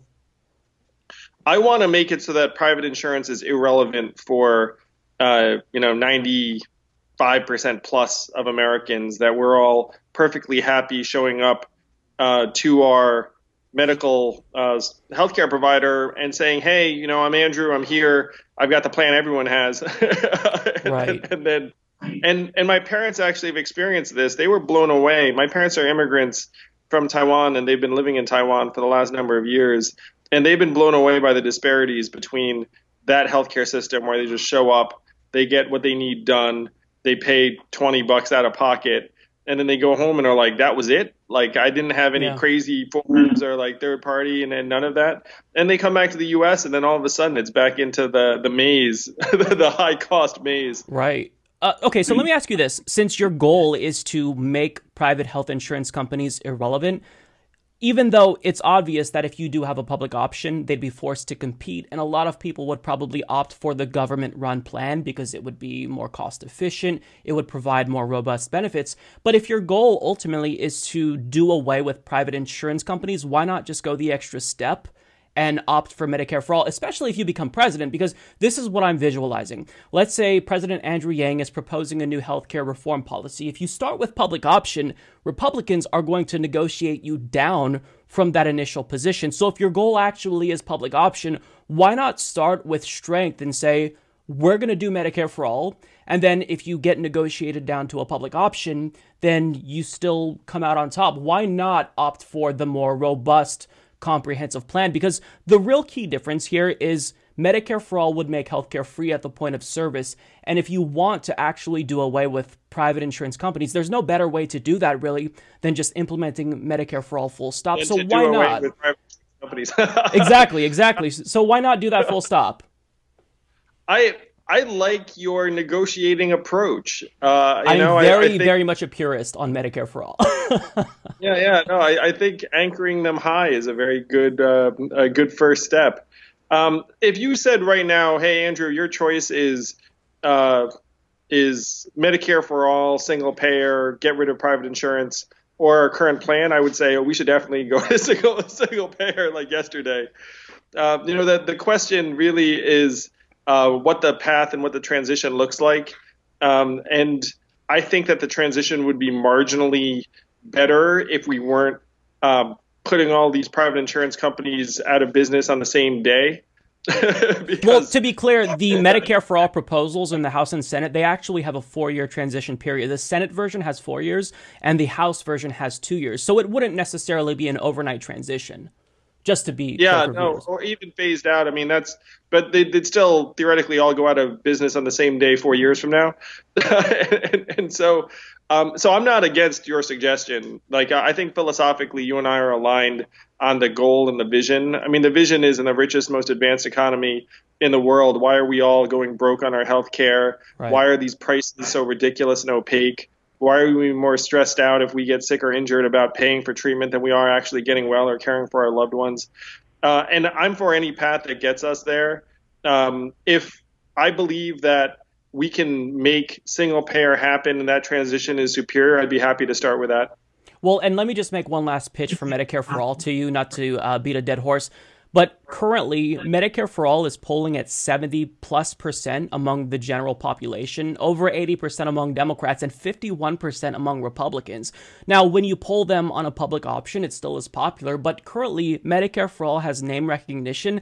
And I think this is why you're seeing other presidential candidates. They're taking a public option and they're attaching that Medicare name for it. So, for example, Pete Buttigieg has Medicare for all who want it. Beto O'Rourke has Medicare for America, and you have Medicare for all. So I, I think that there is that popularity that you can sell to the American public. So that's just one last thing that I'll say. So let me tell you this as a Medicare for all purist, I hope that I um, we'll see a President Yang push relentlessly for Medicare for all because if you really want to do away with the health insurance companies, there's no better way to do that than Medicare for all. But I do want to move on to another policy. One thing that I wanted a clarification um, from you on was your stance on the minimum wage because I'm unclear if you are against the minimum wage full stop or if you simply are against an increase in the federal minimum wage. Now, I'm uh, for the fundamental premise that no one should be working anywhere close to full time and not being able to make ends meet or live a good life, even a good what we'd consider middle class life. Uh, and we're paying poverty wages in many, many jobs and circumstances around the country. Uh, and so you know that I'm for uh, universal basic income of $1,000 a month, which would have the benefit of both being an effective raise of approximately $6 and change for people who are working close to full time and would also start to compensate parents and caregivers and people who are doing work that right now the market values at zero, which is obviously wrong and and and uh, perverse. And I like to bring up my wife, who's at home with our two boys, one of whom is autistic, and how the market values her work at zero, uh, which is wrong, and a universal basic income would help with that. Um, so I'm not. So no one should be working and be poor. Um, and if we put a thousand bucks a month into people's hands, it would be an effective raise that would give the, the majority of workers uh, in this country an effective minimum wage with the existing minimum wage plus the universal basic income of let's call it like 13 to 14 bucks uh, an hour in most locations. Uh, so I'm not for um, doing anything uh, with the minimum wage. If you ask me right now, in the absence of universal basic income, should we look to raise the minimum wage? I would agree with that. Hmm. Um, you know, I, I think that a universal basic income is a more effective way to do this, in part because uh, there are some employers that are on like the margins, let's call it like a local hardware store that's like just trying to make ends meet because, you know, Amazon's like stealing their lunch. And then you mm-hmm. say, hey guys, it's 15 bucks an hour time. And they're paying their employees like, you know, nine or 10 bucks. And then if you increase their costs, will they maybe cut shifts back for some of the people that work in that store? Will they, you know, maybe at the margins like get, so there's uh, marginal situations where um, we'd be much better off just putting the money directly into the workers' hands um, from the top down as just a matter of citizenship, rather than saying to the business, "Hey, uh, hey, struggling hardware store, you know, pay that person more." But don't um, you think um, the same can be true about your universal basic income program? Because if a business owner is going to increase the prices, for example, if minimum wage goes up, then wouldn't they also be inclined to decrease wages if they have universal basic income? Because if they don't necessarily have to pay, if they're not obligated by government to pay a minimum wage, then wouldn't they just pay their workers $1 an hour knowing that they get universal basic income. And this kind of goes into UBI and some of the questions I wanted to ask because what happens, hypothetically speaking, you become president and we actually get UBI codified into law. 30 years Yes. down the road, uh, which would Yeah. be right, it'd be phenomenal for a lot of people. But let's say 30 years down the road, after having universal basic income, the cost of living increases, rent goes up, inflation increases. Would we still be sitting at 1,000? Would we adjust No. that over time? Yes. Okay. Yeah, it's it's adjusted to uh, uh, CPI, like um, or core inflation of Okay. various consumer goods. Um, so to your point, I would not be for, and most minimum wage laws are on the state books anyway. Um, so I would not be for certainly uh, reducing existing minimum wage laws. If anything, if there's a direction they should go, it's up. Okay. Um, but but there, there's uh, but it'd be impossible to get anyone to work for one buck an hour anyway. Because if you're getting a thousand dollars a month, and I say, hey, good news, I'm going to try and like pay you eight bucks a day, like no one would show up for that that, that, that job. Because the the great thing about the universal basic income is it actually makes it much harder to push around and exploit workers. Because right now you've got a worker who's literally like relying upon you just to make ends meet. Um, and then if uh, you didn't you knew that you could make ends meet independent of the job in some cases the compensation might actually have to go up not down Mhm. because if, if it's some job that people really detest they'd Right. be like you know if you really want me to show up for this thing you're going to have to pay a little bit uh, more because now i don't need the job to survive Right. Okay, that, that actually does make sense. It, it kind of gives workers more leverage, essentially, is what you're saying. Yeah, it makes it harder to exploit us. Um, and this is true particularly for women, for uh, people in the LGBTQ community who are more likely to be fired from jobs for their identity and be persecuted. Like it gives everyone more bargaining power and mobility, where there are hundreds of thousands of women, I'm sure, in this country right now who are stuck in exploitative or abusive jobs uh, because you know they need that like waitressing job to make ends meet for their kid. And then if their boss is a jerk and like harasses them they just have to suck it up you know? It's like the you know like, like there's there are all of these um uh terrible rel like relationships and jobs right now that people feel stuck in because they feel like they don't have the uh, security to walk away Right. No, and, and that's a great point. And one thing that I wanted to ask you about with regard to UBI was the structure of UBI, because as I initially understood it, which it seems incorrect, so correct me if I'm wrong, is that it's a universal program. However, the caveat is that it's opt in. So, to kind of tie this to a real world example, so I can kind of get a better grasp of how it would work in reality, my Yes. dad, for example, he receives Social Security insurance every single month of $1,300 per month.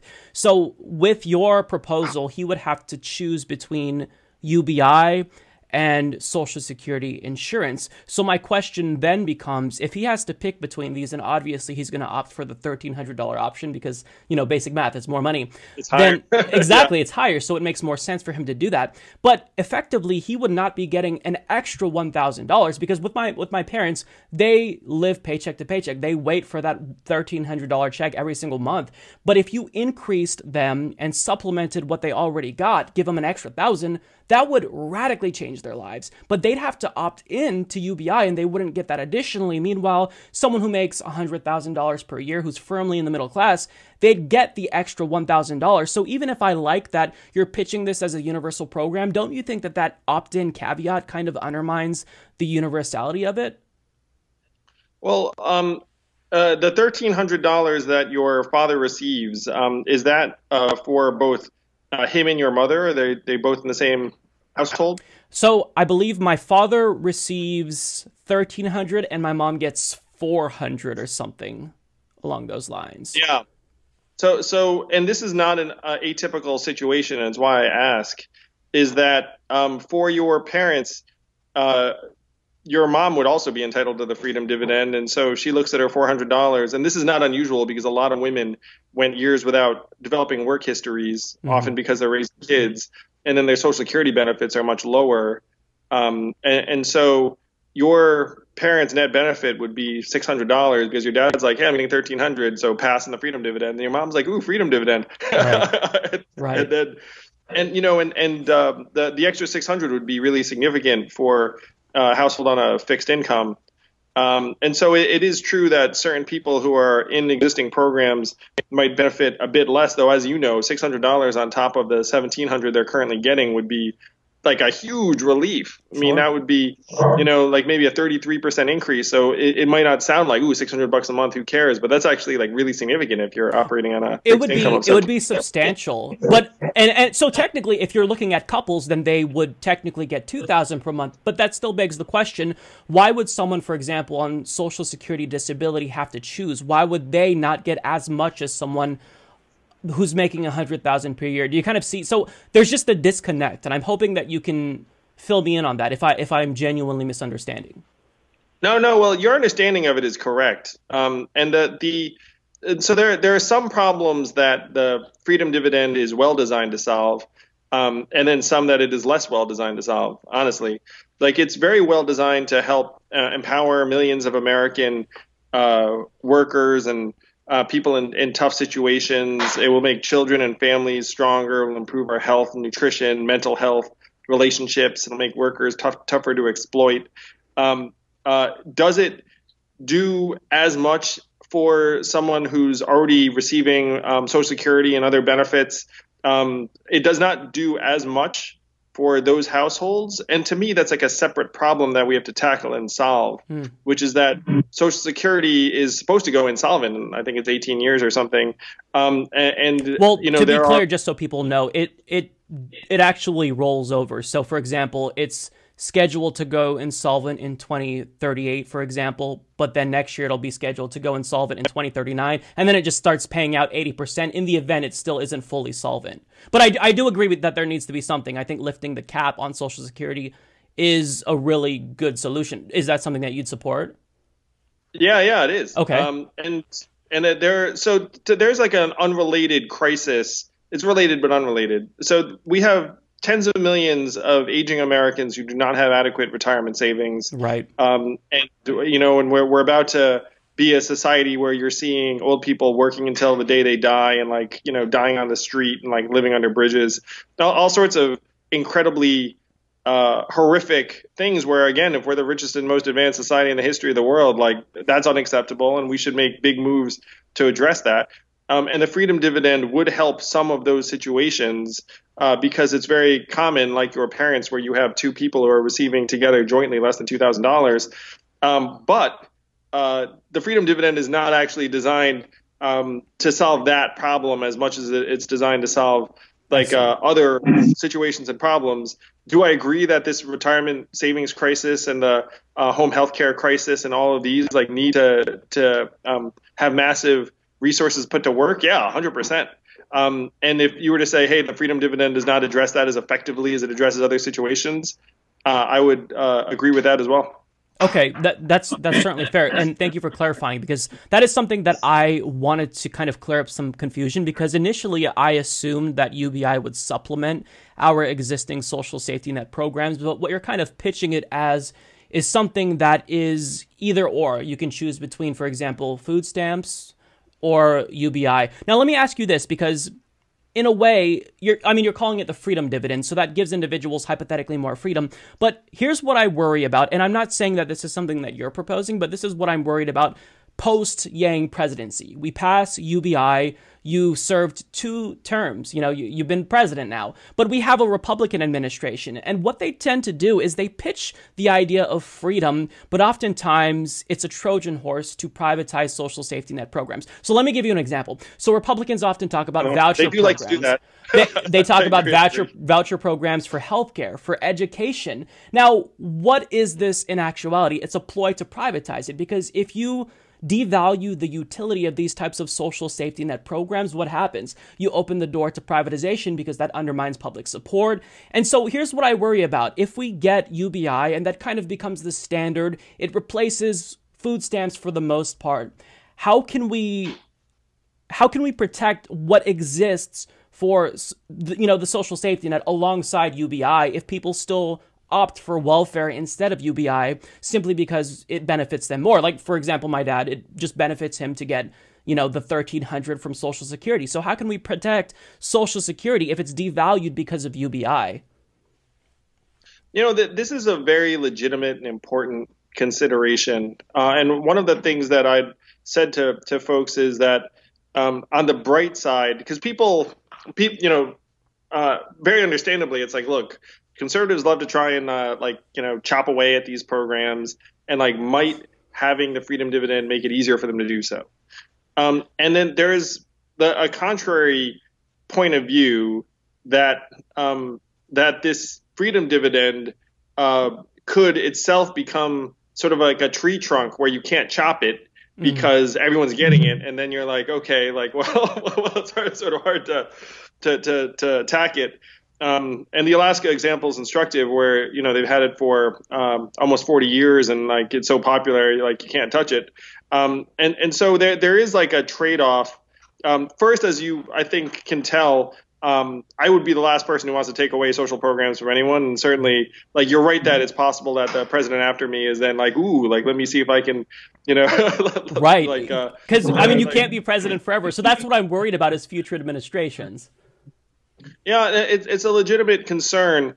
Um, you know, the, the the thing that I'd suggested to people is that you have to take a look at our current situation, which is that I'm not sure how uh, hatchet proof our existing programs are right now. Like the the conservatives have already successfully pulled back benefits in various in various states and various environments. That's true.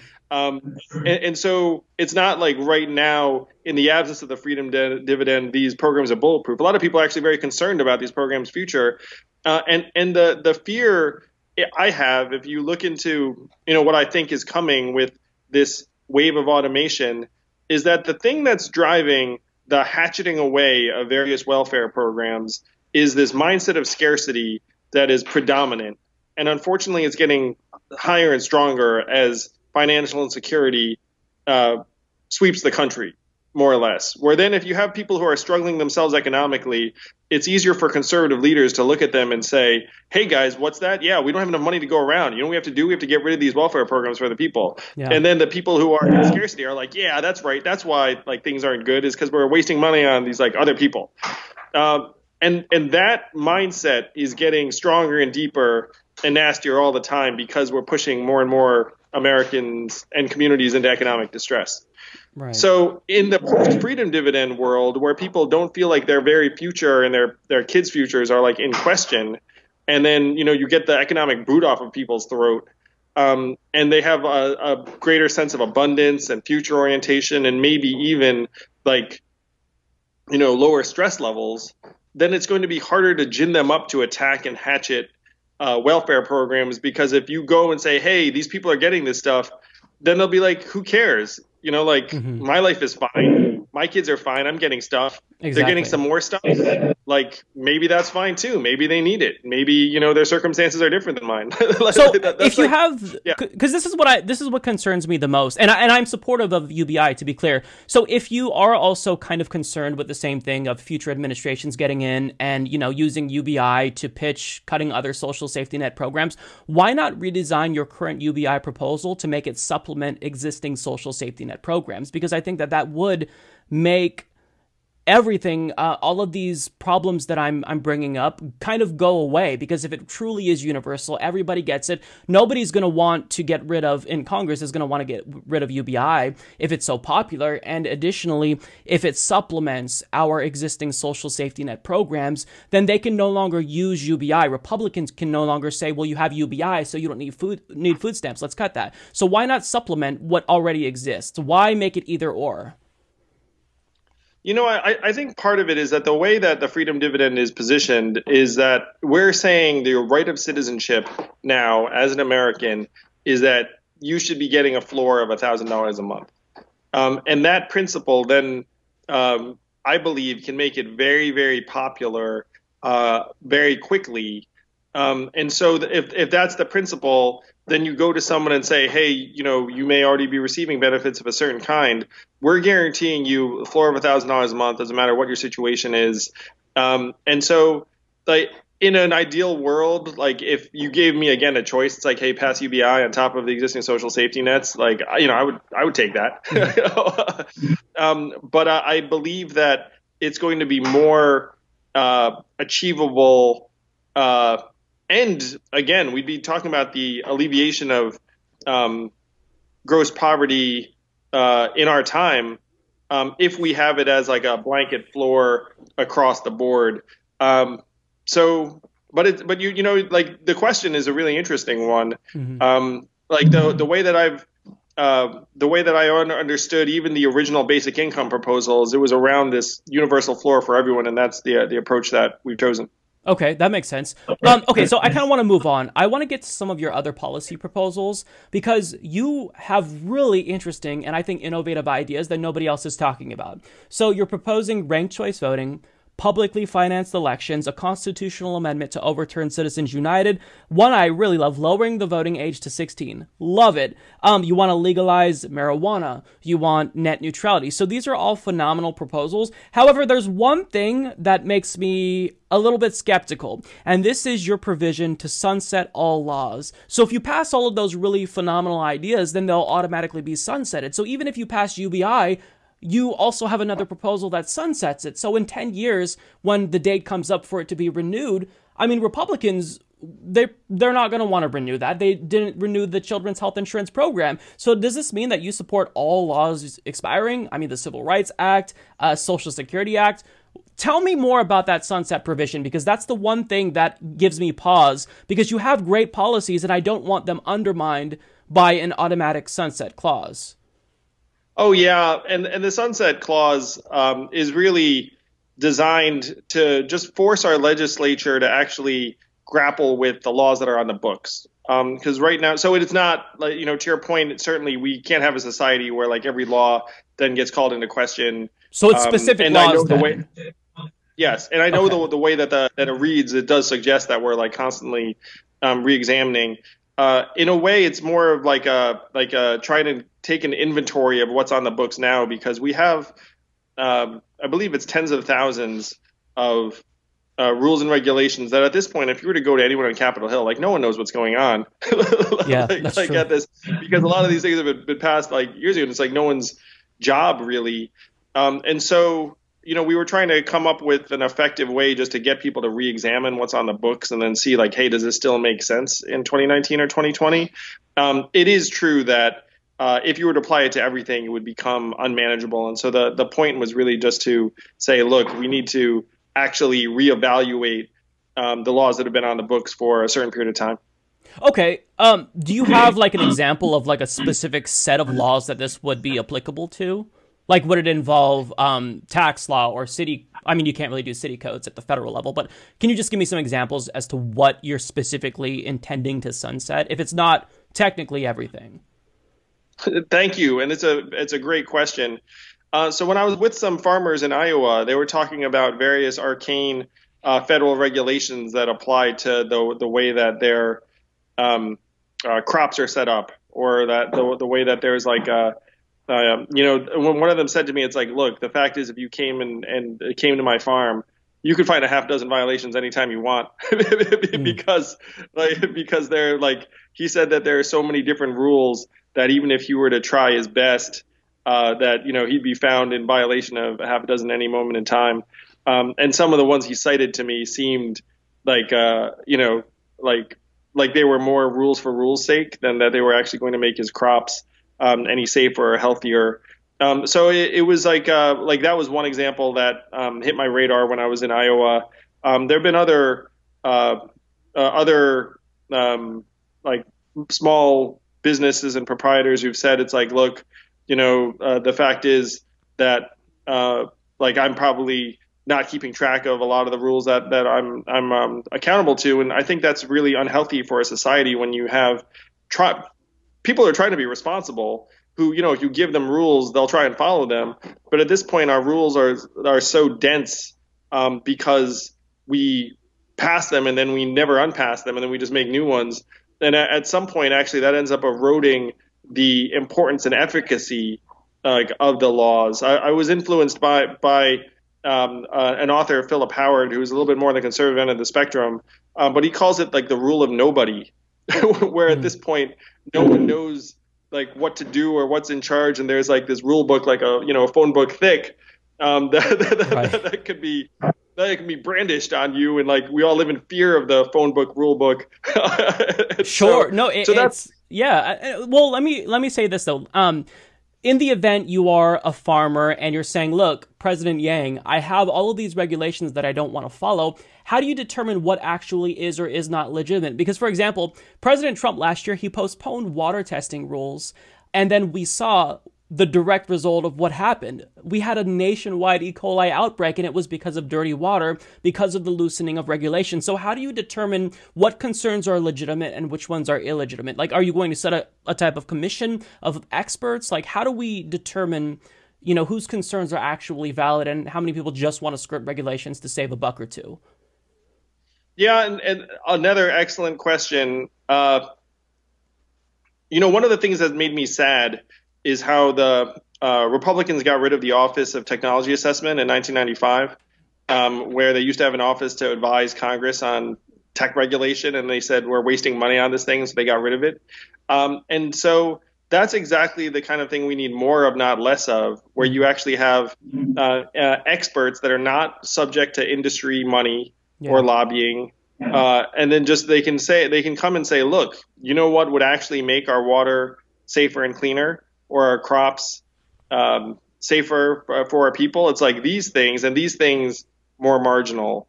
Um, and so uh, your bilateral commission is exactly the kind of thing that we would want, taking a look at some of the regs. Um, uh, the OTA, which doesn't exist, but hopefully the Democrats are going to succeed in bringing it back, um, is exactly the kind of uh, third party objective advisory body that you would want to try and come in and take a look at uh, what's on the books. Um, and certainly, I'd be the opposite of the guy who's like, "Hey, um, let's like ignore the water regs for a particular period of time." When I was in Ohio, um, someone just said to me offhandedly that their cancer rate is several times the national average because in that particular area, Northeast Ohio, because uh, of the drinking water, and that what we think of as the Flint water crisis is actually endemic to dozens of communities around the country. Um, and that, I mean, I don't know if people listening to this or watching this are shocked by that. Um, I think I knew that, um, but then to actually be with someone who just offhandedly like knew that their cancer risk was going to be like several times the national average, that still struck me as very jarring that they just sort of accept that risk every day. So certainly anything that actually hews to public safety, it's possible that we should be doing more of, not less. Um, like my my uh, ask of the legislature to evaluate laws is certainly not like an anti public protection. It's more like an efficiency and uh, legislative accountability measure. Okay, and and that um that makes sense. So the website is yang2020.com. I know you've got a split, so let me give you the floor now to kind of just make your pitch to my viewers as to why they should support you, how they can get involved, and basically um anything you want to say. Well, thank you so much. First, I just want to appreciate you and the work that you do. You're such like a voice of clarity and reason. Thank you. That um, means a um, lot. And uh, no, and, and the, the fact that uh, that you were such a champion of Bernie, and then now the cause, it really is the revolution that Bernie started. Uh, you know, and certainly um, I'm very much aligned with uh, Bernie Sanders on many, many of the goals uh, that that he's put out that have helped move our country in the right direction. Uh, I'm thrilled that you went through and dug up all the policies on the website. And I feel like some of them you feel like probably came out of your own brain. I felt that way when I was looking at your policy uh, proposals, where I was like, "Ooh, like, you know," I feel like uh, you and I have had uh, the the same um, ideas about where our society should go for quite some time. Yeah. Um, the, the the main thing that I think I, dif- I differ with um, from Senator Sanders really is that is really the solutions and the path forward. Um, and uh, to me, the single most direct and concrete way we can improve our own lives and the lives of our fellow citizens is just to put cash in our hands. Uh, you know, and, and if the, a lot of the things that we're talking about um, on the Democratic side are kind of uh, circuitous ways to get there. It's like, how can I somehow get money into people's hands? Like, I'm going to um, reduce the cost of education, which I'm for. Um, I want to, you know, I want to try and help get healthcare off of people's backs, which I'm for. Um, but the fact is, our economy now is evolving in ways that's going to become more and more punitive and inhuman uh, for more and more Americans, and those trends are accelerating. Um, one of the things that does set me apart from other candidates is the fact that I've spent time in technology, and I know just how transformative AI is going to be. I mean, there are two and a half million call center workers in the United States right now, and AI is going to get rid of a lot of them. Mm-hmm. Uh, driving a truck is the most common job in 29 states, and AI is going to get rid of a lot of them. You don't really think of AI as self-driving trucks, but that's what it is. Right. it, it, it's AI. Um, so we're already falling apart. Our life expectancy has declined for the last three years because of suicides and drug overdoses. Uh, our, we have a mental health crisis in this country. Um, we are heading in the, a very dangerous, desperate direction, and that's why Donald Trump's our president today. And the trends that are driving that are unfortunately about to pick up steam. Like this is right. a time for very is time for very dramatic response and action. Uh, and that's what drove me to run for president. As you can tell, I'm not a career politician. I'm not someone who ever sat a you know sat awake at night being like, "Ooh, like I'd love to be president," which is refreshing, by the way. oh, thank you. Um, and I'm on the record saying if someone else were to take all of these policy proposals and champion them and get them across the finish line, uh, and it's not me, that would be great. that would be like, I mean, I'm ready to be president. I think I'd uh, be an excellent one. But the goal here is just to solve the problems of the American people. Mm-hmm. Um, and the best way we can solve the problems of the American people in a in in the time frame we need to is just put a thousand bucks a month into our hands, and then that would more directly solve a lot of the problems we're talking about than anything else we can do. Um, so that's the main thing that I think that differentiates me from some of the other people that are going to be on this program. I think we're very aligned in terms of our vision and values and goals for society. We just have different approaches to get there. Um, I believe that some of my approaches are going to be um, more modern and effective. Uh, but you know that's for the American people to decide. I'm just grateful for this opportunity to be able to introduce myself to more more Americans. Well, thank you so much, Andrew. It's been a pleasure. I hope that we can do this again. Um, and hey, good luck. I think that you are a really fascinating candidate. And unlike pretty much every other person, I get why you're running. Like, you have a specific reason why you're running. A lot of other people, they don't really seem to be pushing for policies. But when I look at your platform, it's it's beautiful. It's art. So uh, thank you for actually having policies and not just platitudes, and thank you for coming on the program. It's been absolutely a blast, um, and I think this has been really helpful. Well, uh, me too, and hopefully we'll have a chance to meet in person soon. Definitely. Um, I really congrats on the work you do, and um, you. It, you know I'm very very happy to come back anytime. All right, sounds good. Andrew Yang, Yang2020.com. Well, that's all that I've got for you guys today. Thank you so much for tuning in. If you've made it this far, you can support the show if you like what you've heard here by going to humanistreport.com slash support or by checking out patreon.com forward slash support. And if you're watching this on YouTube, you can click join below the video to become a member and get access to all of our content, or at least most of our content, I should say, before it goes live on YouTube. But with that being said, that's it. That's all I've got for you guys. So, my name is Mike Figueredo. This has been the Humanist Report Podcast. I will see you all next week. Take care.